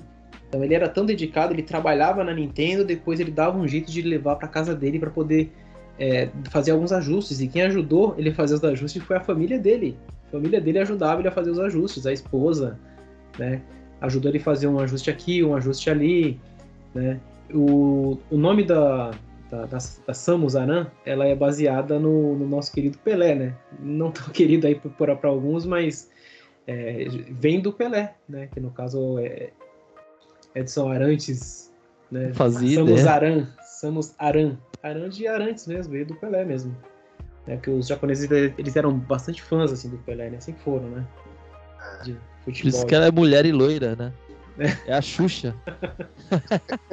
é a Xuxa caindo no colo do Pelé. É, e, e, é uma mulher que enganou todo mundo na época, porque, porque quem jogava Super Metroid não imaginava que ela era uma mulher, né? Aí você ia lá, fazia o, o melhor final, né? Ou se você fizesse até um final com menos porcentagem, lá ela tirava só o capacete, né? E você via que era uma personagem, uma mulher dentro da armadura, né? Enganava bastante, enganava, enganou, enganou bastante gente na época. Realmente, e... Hum. É, e ele foi sim, ele foi sim baseado, não é só que parece, ele, ele teve muita referência do, do Alien mesmo. Alien, o oitavo passageiro. Exatamente. É, teve muita coisa que teve referência de, do, do Alien, né? Metroid foi uma. Super Metroid foi uma delas. É excepcional. Bem, é. vou, vou falar os meus então? Vai lá, Cialf, manda ver. Vamos lá, os meus. Deixa eu até. Peraí é, os meus, as minhas menções honrosas, né? Eu vou começar a minha menção honrosa aqui com é, de trás para frente, né? Uh, é, Final Fight. Final Fight é um jogo de fliperama, um beat'em up, que a gente é outro também que a gente só jogava nos fliperamas. E aí, quando saiu no Super NES, né? Eu, eu não coloquei ele no meu top, ele entraria fácil no meu top. É, eu não coloquei ele no meu top porque a versão de Super NES ela, ela veio igualzinha de fliperama, porém não dava para jogar de dois. É, então, assim, ele perdeu, perdeu muito do, do gameplay por causa disso. Mas o jogo tá incrível, tá? Nossa, eu, eu não vejo muitas diferenças. Eu, eu, é, é, diferente do Street Fighter, né, que a gente mencionou. É, o Street Fighter a gente via que era diferente do fliperama graficamente. Mas era, mesmo assim era bom, entendeu? Perdia um pouquinho só. O Final Fight não via perder nada. Né? Mas ele perdeu o multiplayer, né? Então é, ele acabou caindo para as menções honrosas, né? O meu minha outra menção honrosa, né? É Mortal Kombat, também já foi falado, citado aqui. É, pelo fato do jogo também ter trazido um jogo de fliperama que era graficamente muito superior em questão de captura de movimentos, né? Você tinha os, os é, que nem o Donkey Kong, né? Que era, que era que o Donkey Kong você é, é, renderizava algo e jogava no videogame. No Mortal Kombat você filmava alguém e colocava no videogame, né? E isso, isso para poder dar aquele negócio de que é uma pessoa de verdade, você precisava de mais resolução, mais isso. Isso foi um, um choque, né? Para mim também ver esse, esse jogo no, no videogame. Ele também caiu para menções honrosas, obviamente, pelo, pelo que o próprio Rick falou esse jogo ele não tinha sangue, as pessoas vomitavam, o sangue era amarelo, branco, nem lembro o que era o negócio, acho que era amarelo. E, e, e os fatalities eram todos mudados, né? Os fatalities eram não tinha não tinha nenhuma morte de, de fato ali. É, o meu terceiro lugar também já foi falado, que é o Top Gear, né? As músicas do Top Gear é muito boa. Essa, esse aí é, é, entrou aí nas menções honrosas, mas ele também merecia estar numa posição lá para cima, mas é que teve, tinha que escolher, né? e também o meu quarto menção honrosa, caramba, que eu até fiz coraçãozinho pro Punks é, aqui. É a terceira? não, não, agora é o quarto. Agora é o quarto. Você falou qual? Falei então. Final Fight, Mortal Kombat, Top Gear e agora o meu quarto, que ah. é o Teenage Mutant Ninja Turtles, é, Turtles in Time. Sim, ele. Eu sempre fui muito fã de Tartaruga Ninja. Eu lembro que eu, eu voltava da escola é, louco para assistir Tartaruga Ninja. E. E ter isso nos videogames desde o Nintendinho era um negócio muito da hora, sabe? Era algo surreal. É... E agora vou meu primeiro lugar, né? O meu primeiro lugar, que é Final Fantasy VI. Acho que já tava meio óbvio para algumas pessoas aí, né? É, pois é. É o Final Fantasy VI, ele tinha. É, é, é, ele é um jogo assim, incrível, questão de de mecânicas de batalhas, né? Você, tipo, batalha de turno, mas cada personagem tinha seus golpes especiais, né? Tinha seu menu especial e você podia combar eles de formas diferentes. Por exemplo, o Sabin, ele tinha lá os combos dele, que se dava um Hadouken, ele dava um Hadouken mesmo, era muito louco, cara. É... Você tinha a Helm, que tinha o sketch, que ela pegava e de... ela desenhava o... o, monstro. Era tipo. Era tipo. Qual é o nome dele? O carinha do Naruto lá? O, o carinha que desenha. Caraca.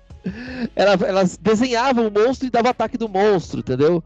é, cada, cada herói ele tinha seu, os seus poderes, né? Então você tinha muitas mecânicas e combinações, tinha combinações que fazia você ficar muito monstro na batalha e matar tudo muito rápido, e tinha combinações que você, se você fizesse errado, a combinação você ia sentir muito mais dificuldade no jogo, né?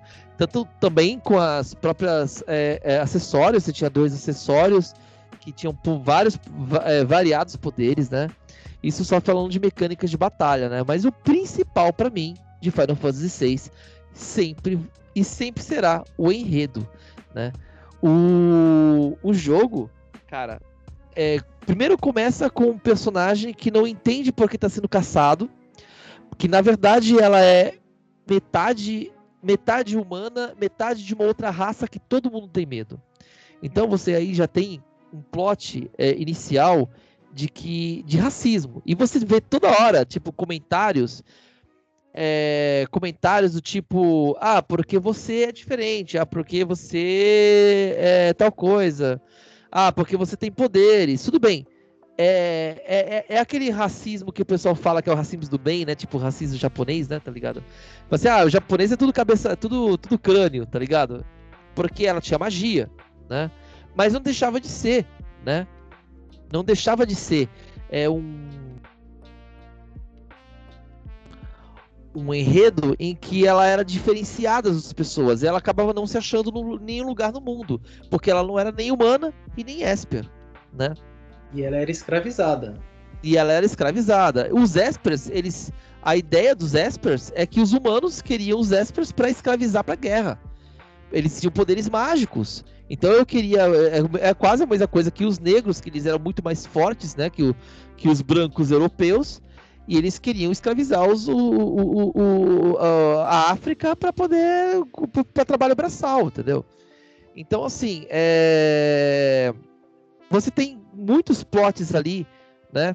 De, é, de guerra, de cada personagem tem seu universo. É... por exemplo, a Celis, a Celis é um general que era do lado do lado do, vil, do, do vilão, cara.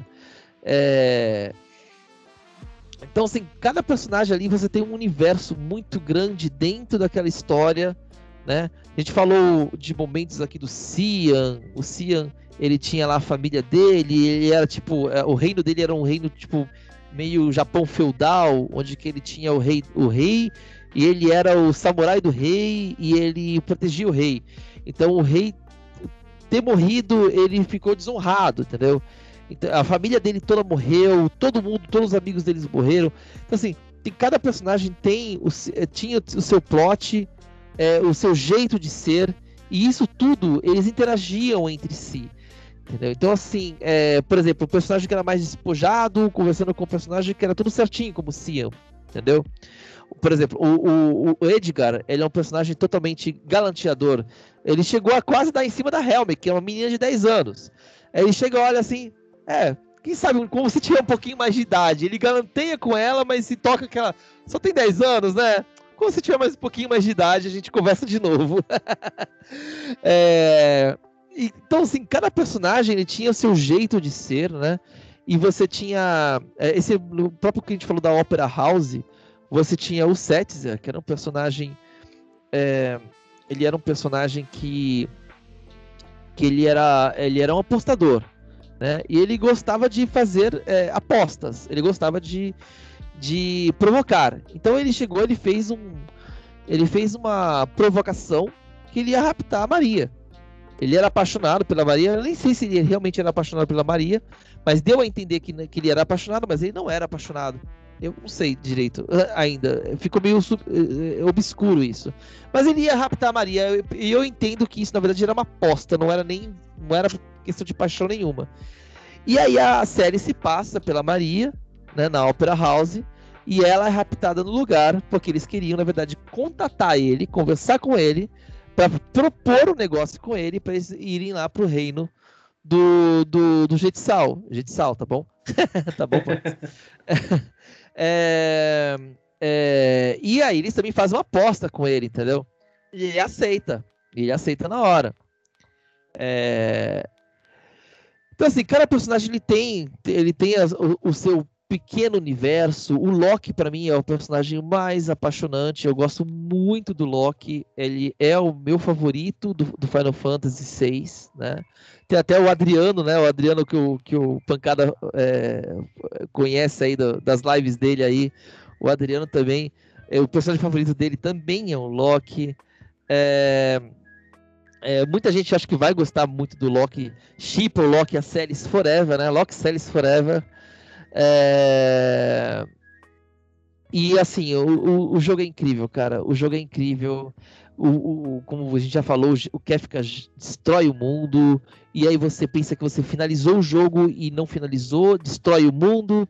E aí você começa o jogo praticamente do zero, com um personagem só. O, personagem tem, o jogo tem 14 personagens.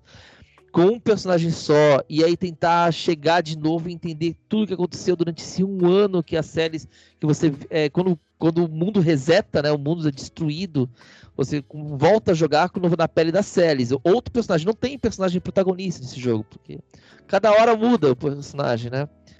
É, e isso eu acho que é o grande incrível do Final Fantasy Final Fantasy VI, né? Não tem protagonista. Você tem a, a Terra que é quase uma protagonista pela é, é, por ela estar em quase em, em muitos plots né, tem, que tem na história mas você tem muitos outros personagens ali que protagonizam em muitos momentos, né? É... Então você acaba não tendo bem um protagonista.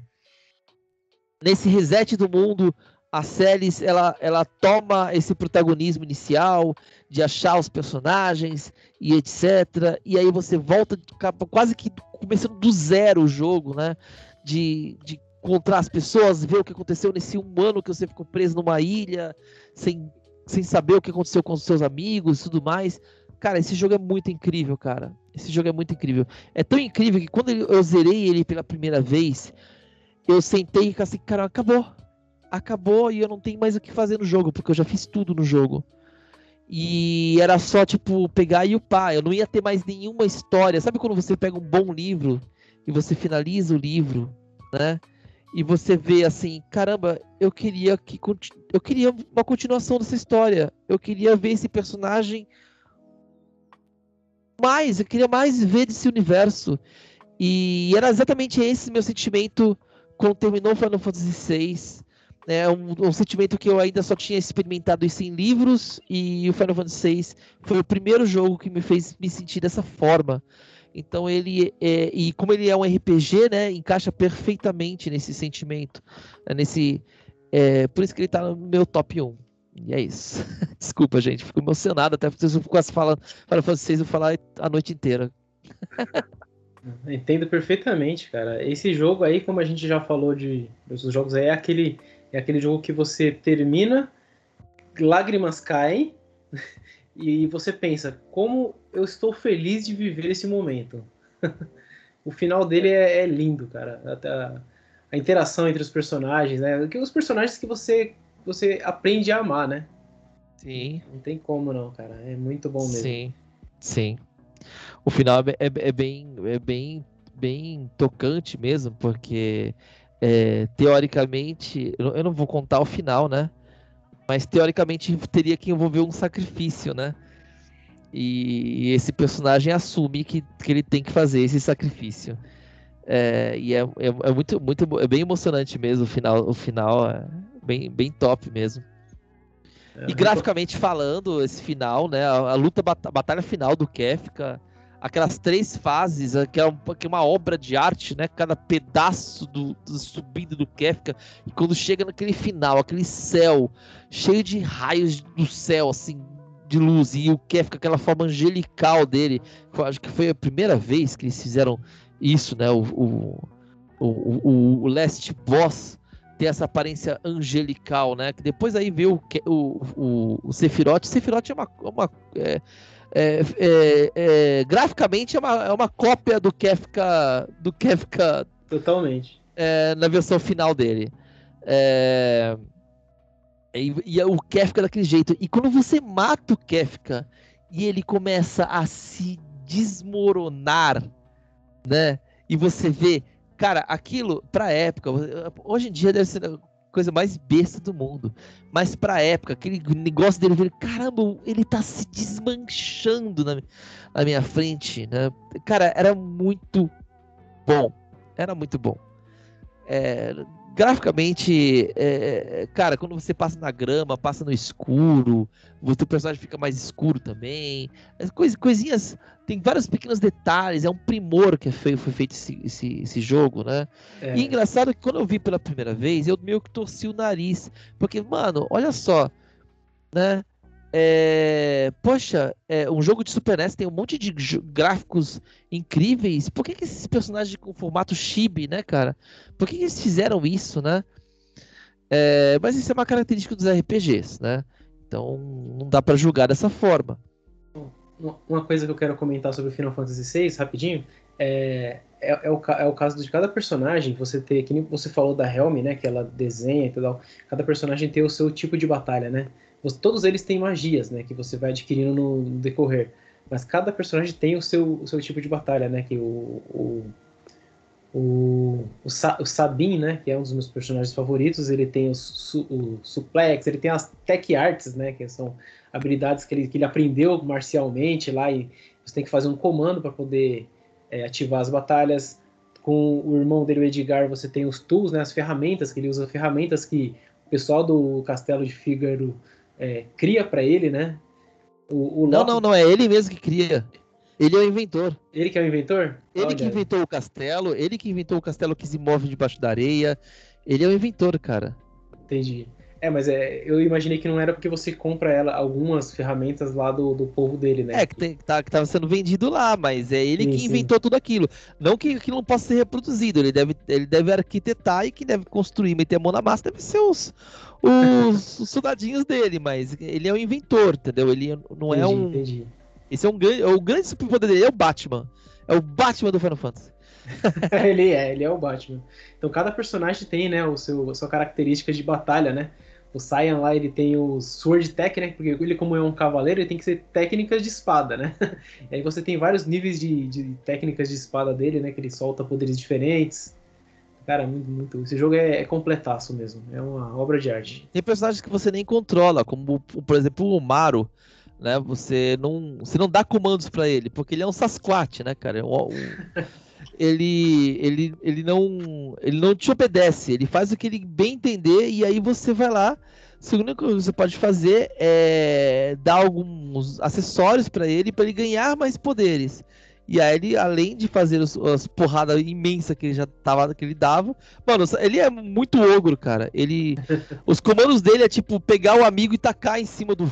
Em cima do, do, do, do inimigo. É, é, ele é muito louco, cara. E o, e o, e o Gal?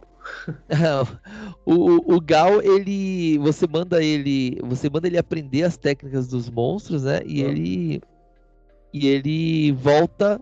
Ele volta com a técnica aprendida, né? Então ele, ele se comporta como monstro, ele é um, uma criatura que foi criada, que foi ele, ele, é uma é criança um Tarzan, que, né? É um Tarzan da vida. É tipo Tarzan, mas eu acho que tem alguma lenda japonesa de uma criança jogada fora e que é criada por é, pelos pelos monstros da floresta, né? Porque isso você vê em várias outras séries, né? É, vários outros desenhos, né? A criança que é criada por lobos, você vê isso em você vê isso em muitos, muitos contos japoneses, né? É, e ele é mais ou menos isso. Ele não, ele não se comporta como um humano normal, ele se comporta como um bicho. Entendeu? E no final das contas, você tem a história dele. Você acaba descobrindo que ele foi jogado. O pai dele era um cara mesquinho. O filho era um, era um filho meio esquisito. E ele joga um filho para os bichos comer. Só que os bichos criam ele, entendeu?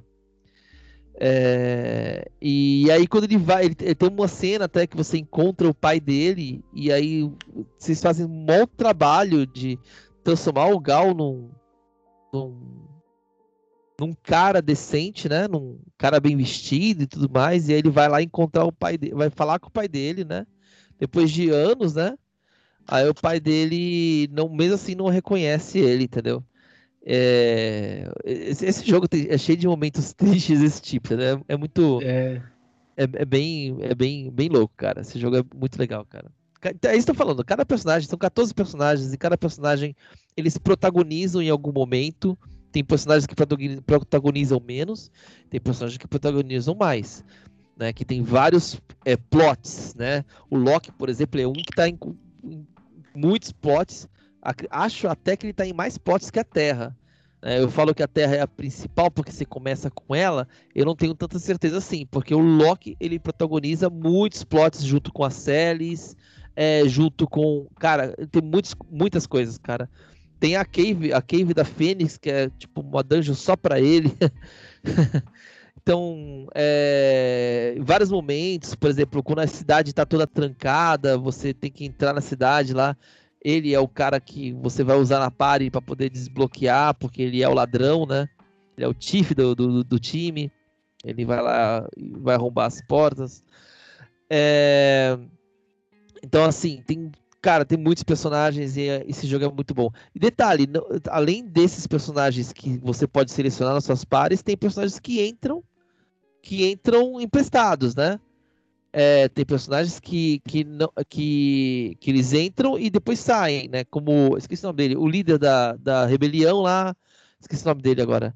É, tem o Léo. O Léo também o chega Léo, a fazer parte da sua é. party. Né? E assim por diante. Você domina o Cid, né? Naquela, naquele comecinho lá do, da segunda parte. Só para fazer é, pouquíssimas coisas. É, é, porque é, é eu, eu, eu, não lembro de, não lembro dessa parte direito, mas Pegar é... o peixe. Pegar peixe. Quem pega o peixe é a Celis. Ah, é verdade. É o Cid, o Cid tá doente na, na cama. Tô, tô confundindo. Aí você pega os peixes para entregar para ele, para ele não morrer, entendeu? É isso. Rick, tá aí ainda? Eu tô aqui. Opa, fala pra gente a sua, sua lista aí, mano. Então, o... as minhas menções honrosas, eu vou aqui do quarto, né? Eu vou de Mega Man X2. É, o Mega Man X2 para mim foi um jogo fenomenal. Ele colocou tudo que, que havia de bom no primeiro, eles amplificaram no segundo. O Mega Man X3 é legal no Super, no Super Nintendo tal, mas para mim o 2 foi o que matou a pau. É, tinha ali, né? Lógico, antes de você descobrir as coisas, fica fácil. É, depois que você descobre as coisas, fica fácil. Mas antes de você descobrir as coisas, era muito difícil. Os personagens, os, os monstros eram difíceis. É, tinha segredos ali que você podia pegar e. Se não me falha a memória, nesse jogo você solta o Hadouken no. Ele mesmo. Lá e pega habilidade, né? Para soltar o Hadouken, o Hadouken extremamente roubado. Não é no 1? Eu acho não, no 1 você pega o Hadouken, no 2 é o Shoryuken. É, no 2 é o Shoryuken. É isso mesmo, tá certo. Meu, você pegava ali, dava o Shoryuken no, no inimigo ali, era, era dead, cara, sabe? O cara deitava ali e dormia na hora, morreu, não tem nem jeito. Era muito bom, né? Então o Mega Man X2 para mim, assim, foi um jogo que marcou pra caramba. É... Um outro jogo que me marcou pra caramba também foi o Tartarugas Ninja Turtles in Time também, que não tem como não falar dele, né? É um jogaço. É, marcou pra caramba, mas também vocês já falaram dele também, então não preciso comentar muito, só falar que foi um jogo que marcou pra caramba. O outro meu que marcou também foi o primeiro Breath of Fire. Também eu curti pra caramba esse jogo. Não esperava a Capcom fazer um jogo de RPG, né? Eu estava acostumado a fazer jogo de ação, jogo de luta. Quando eu vi um jogo de RPG, da, da Capcom, fiquei até besta. Foi na época que eu tava devorando tudo quanto era jogo de RPG. E ele tem, tem, tem uma historinha legalzinha, né? Bem legal, é, na verdade. É bem legal, né? É, mostra ali a, a, história do pequeno Ryu tal, que sai da vila dele, que os carinhas lá botam fogo lá na, na parada, e no decorrer do jogo você vai descobrindo, vai sabendo que ele vem de uma linhagem já muito antiga e tal, e é um jogo bem legal, bem é, bem estruturado, né? Vindo da Capcom, que não era uma empresa que fazia jogo de RPG. O, o meu outro jogo que eu posso dizer aqui, penúltimo, é, foi o Art of Fighting 2 de Super Nintendo. Eu acho essa versão muito melhor do que a versão de Neo Geo, porque a versão de Neo Geo é uma versão de filha da mãe. Mesmo você colocando no Easy, essa praga é difícil para o caramba sabe? Assim, você perde muito tempo jogando aquela coisa, você passa muito raiva, parece Dark Souls, você passa mais raiva do que se diverte. E a versão do Super Nintendo não, por mais que ela seja capada, ela tenha as suas, as suas limitações, ele é um jogo muito mais acessível, né? Mais divertido de jogar porque ele te deixa jogar, né? Você consegue jogar no easy, jogar no, no normal, jogar no nível de dificuldade mais alta e ele ele é, é, é, é, variável com aquilo dali. E já a versão de Neo Geo, não. Você pode pegar qualquer versão de Neo Geo e você colocando no Easy era muito difícil. Então a versão de Super Nintendo também me marcou muito. E a minha primeira, o meu primeiro colocado, né, é um jogo aí que eu aposto que tanto o Cioff quanto o Pancada jogaram na época ou já jogaram em algum momento da vida. Se divertiram demais, aposto que foi o Sonic 4 do Super Nintendo, que é um baita de um jogaço. É um maravilhoso. Quê? What? Mario!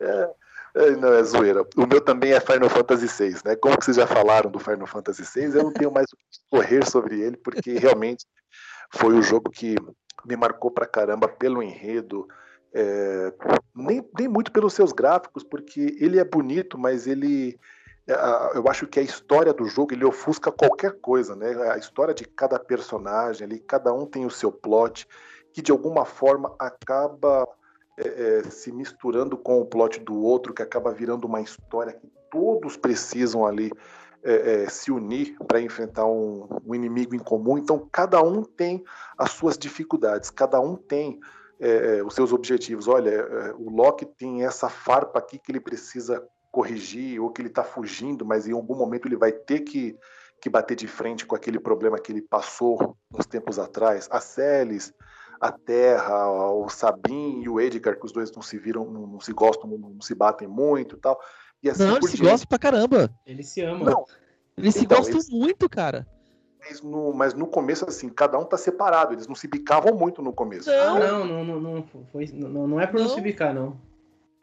Tem um motivo específico. Foi a morte do pai, foi a morte do pai. É, e aí eles, eles tiveram. O, o Sabin ia ser o rei, e aí ele falou que não queria, e eles entraram num acordo totalmente amigável. Ah, tá. Não, é então... um, um vai para as montanhas, né? Sim, porque ele não sabia, ele não queria ser o rei, porque ele tinha que treinar. É. Um vai para as montanhas e o outro fica, pra, fica no lugar para ser o rei.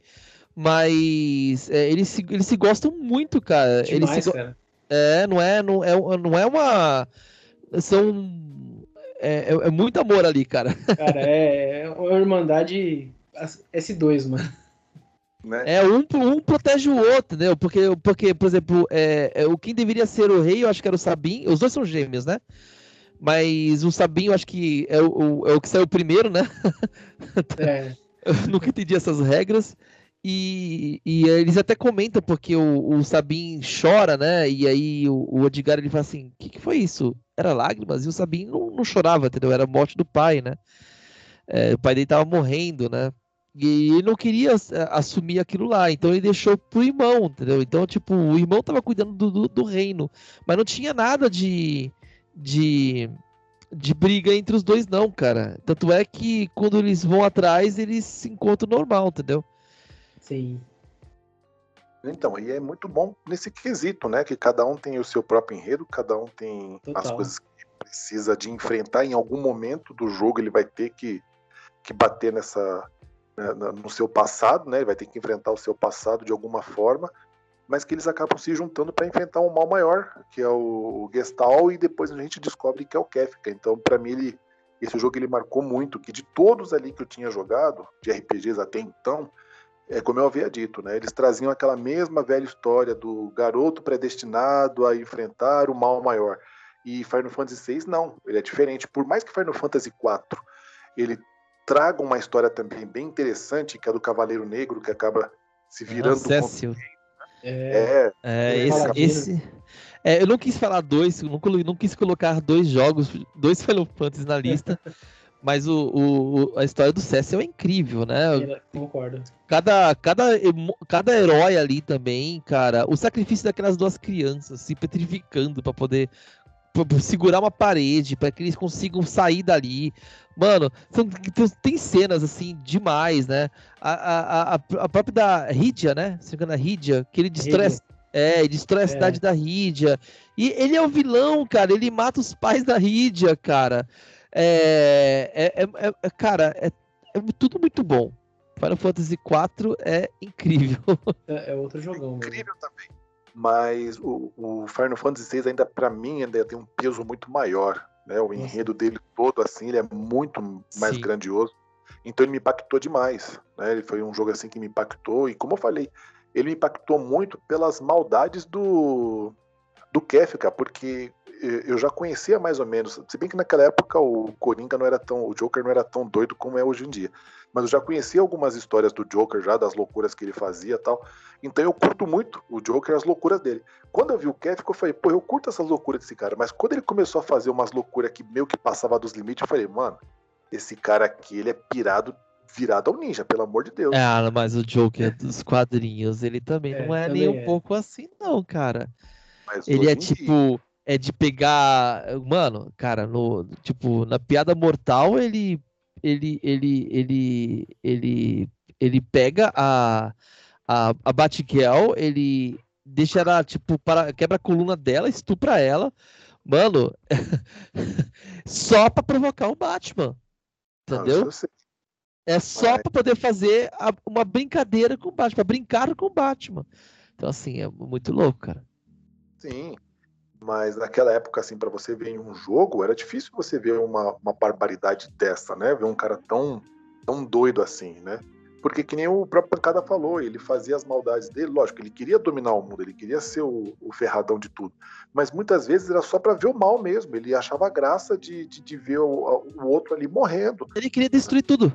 É, o objetivo é, dele. Engraçado. Ele, literalmente, o objetivo dele era destruir tudo. Como é que é a fala dele final? É, é esperança, é, fé, eu não lembro, cara. Peraí, é, ele fala um monte de coisa e depois ele, ele manda lá, né? Tudo isso eu irei destruir. Exato. E, ele quer destruir e, tudo, só isso. E, e o engraçado é que o Kefka e o Gestal, eles fazem parte do Império, né? No começo. E essa ideia é. de Império tinha em várias outras mídias também, né? Que nem no Star Wars mesmo, né? que era o império que queria dominar tudo, né? Que era os caras do mal. Vindo todas essas, essas loucuras dele assim, me impactou pra caramba, né? E pegando outros personagens, que nem na metade do jogo lá, quando. Um pouco mais da metade, né? Quando o mundo todo é praticamente destruído, que a gente tá jogando com a Celis, depois que ela acorda daquele coma que ela ficou aí um tempo, é, a gente tem que sair caçando todo mundo de novo. A nossa parte inteira a gente tem que procurar eles. Tem uns que você percebe que eles não estão afim. Eles falam, não, não. Pra quê?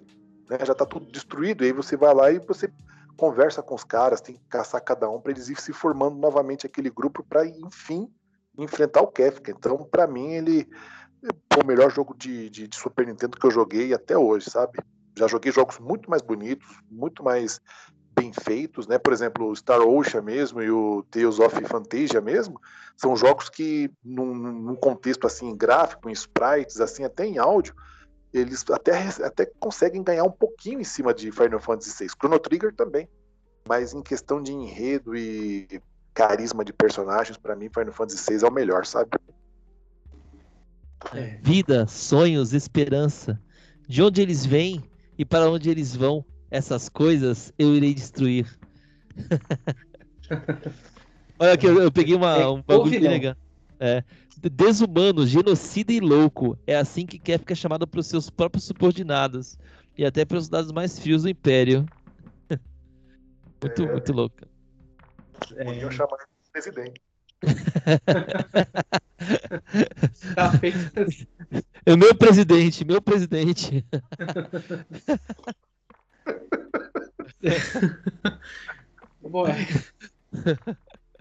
Não vai ter golpe. Não vai ter golpe. O, é, é, voto auditável. Fora STF, lixo. Globo lixo. tudo que, tudo que a gente faz no Final Fantasy VI foi dar golpe, né? ah, com... com certeza. Não, na verdade, a gente, cara, a gente sobe mal golpe, né, nessa parte do Jetsal, né? Quando a gente conversa com o Jetsal, Jitsal é, promete a paz, etc. E aí a gente vai lá, lá, na Cave of the Espers, né? E aí ele trai todo mundo. Ele vai lá e pega todos os Espers. É. Você... Ele não tá nem aí pra porcaria nenhuma de, de paz. O, o Jitsal também é, é muito do mal, cara. Os dois é... são do mal mesmo. E aí o, o, ele, ele pega todos os Espers, aí você vai atrás de tentar libertar os Espers, né? É... E. Você vê a história, o desenvolvimento da história até dos Espers, né, mano? E, e aí, aí o Léo ajuda. É, o Léo ajuda vocês e tudo mais. E teoricamente, você. Quando chega um momento que você finaliza. Cara, conseguimos a paz, acabou tudo aqui. E aí vem a risadinha do Kefka. O Kefka, tipo. É, quê? Não, peraí, peraí, peraí, peraí. Não, não vai ser bem assim, não. Aí ele vai lá, ele mata o Léo, o General Léo. Depois vai lá e mata o, o, o Jetsal, pega as estátuas do poder lá e, so, e, e começa a usar o poder lá e pega e sobe um continente aéreo, cara. para ele poder conseguir roubar a magia das estátuas.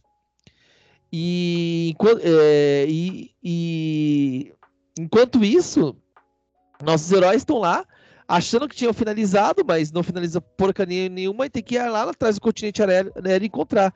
Enquanto isso, tá lá o Kefka tentando ser a quarta estátua. Ele, ele é, é, reorganiza essas estátuas da, da, da magia, ele reorganiza essas estátuas e se coloca como um quarto uma, uma quarta variável nesse ele, ele tira elas da sincronia, né? É, desse, desse sincronismo de poder que era perfeito e que dava poder para todo mundo, existia magia e tudo mais.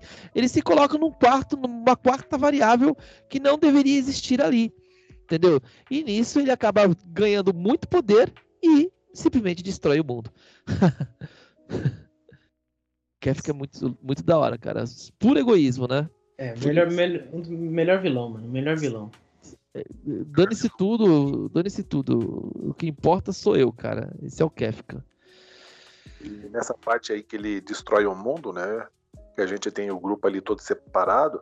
É aí que você vê o poder que o Super Nintendo tem e o Mod 7 tem, né? Você pode Nossa. ver ali as explosões, o, a terra toda sendo destruída, tal, aqueles Achando efeitos. no meio, as pessoas Nossa. caindo. Crianças caindo dentro do, do, do, buraco e o buraco abrindo e fechando, ou seja, esmagou a pessoa lá dentro. Nossa, era muito, cara. É impressionante. Esse... E aí tem aquela visão do mundo, né? Lá, lá, em cima mesmo, que mostra o planeta, assim, o globo mesmo. Não, não plano, né? O globo mesmo, assim. e mostra. A gente tá muito esquerdista hoje, cara. Não, mas mostra ele. A gente não é de esquerda, viu, gente? A gente não é de esquerda nem de direita. A gente, a gente tem uma outra visão de, de tudo, tá? É, vamos deixar claro. A gente tem uma outra visão de tudo. A gente não é a favor de ninguém, tá? A gente não tem brincadeira. Heróis. Pessoal, brincadeira. O que aparece no jogo é um globo. Aparece lá o globo e aparece ele, o continente assim se separando, né? Tipo a visão do espaço, né? É impressionante mesmo o que eles fazem no Super Nintendo.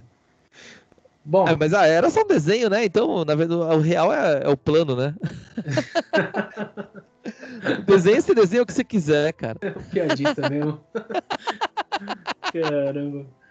Adoro. Bom, cara, a gente tava pensando em falar sobre 10 jogos, galera. Então, a gente resolveu falar sobre seis jogos favoritos de cada um, né? E fazer quatro menções honrosas aí de cada um, né? E mesmo com isso, vocês estão vendo que esse podcast ficou bem grande, né? Porque, meu, a gente ama muito o Final Fantasy VI aí, né? A gente ama, cada um ama muito aí o seu top 6, né? A gente, acho que a gente decorreu bastante aí. Tenho certeza que vocês devem curtir esse podcast. E, mano, recomendadíssimo aí jogar, vocês, que vocês joguem Final Fantasy VI. É um jogo que nós três aqui ama demais, cara. E até hoje eu acho que vale demais aí o, a gameplay. E eu vou, eu vou estar tá jogando ele de novo, hein? Porque eu joguei ele, da, eu joguei ele no emulador antes, né? E não finalizei lá porque eu perdi meu save, né? Porque deu ruim. e eu vou ter que jogar ele de novo agora direto Nossa, sério? Nintendo, né? Ainda tá Verdade, tá com cara. essa? Verdade, deu ruim o save e eu acabei não voltando, porque eu acabei perdendo o save, né? Então, Nossa. Chegar até onde eu tava, da mesma forma que eu tava, eu, eu tava no final do jogo praticamente já, sabe? Eu comprei na Steam, eu vou rejogar aí na Steam, cara. É, eu vou jogar no Super Nintendo, porque agora que eu tô com o Super Nintendo e tô com ele de volta, vou aproveitar essa chance aí. Ah, tava tá, jogando no próprio console, aí é outra história, né? Exatamente. Só tô esperando Nossa. eu arrumar o, o, cabo, porque o cabo que eu tô utilizando Mas tá não, nada áudio. de ficar explorando os bugs que tem no Super NES, viu? Porque tem não, muitos bugs, não, cara. Tem, tem bug sim. A gente já zerou com bug, já zerou sem bug. Tem muito bug. Tem bug de é- fazer Paladin Shield 255. Ixi.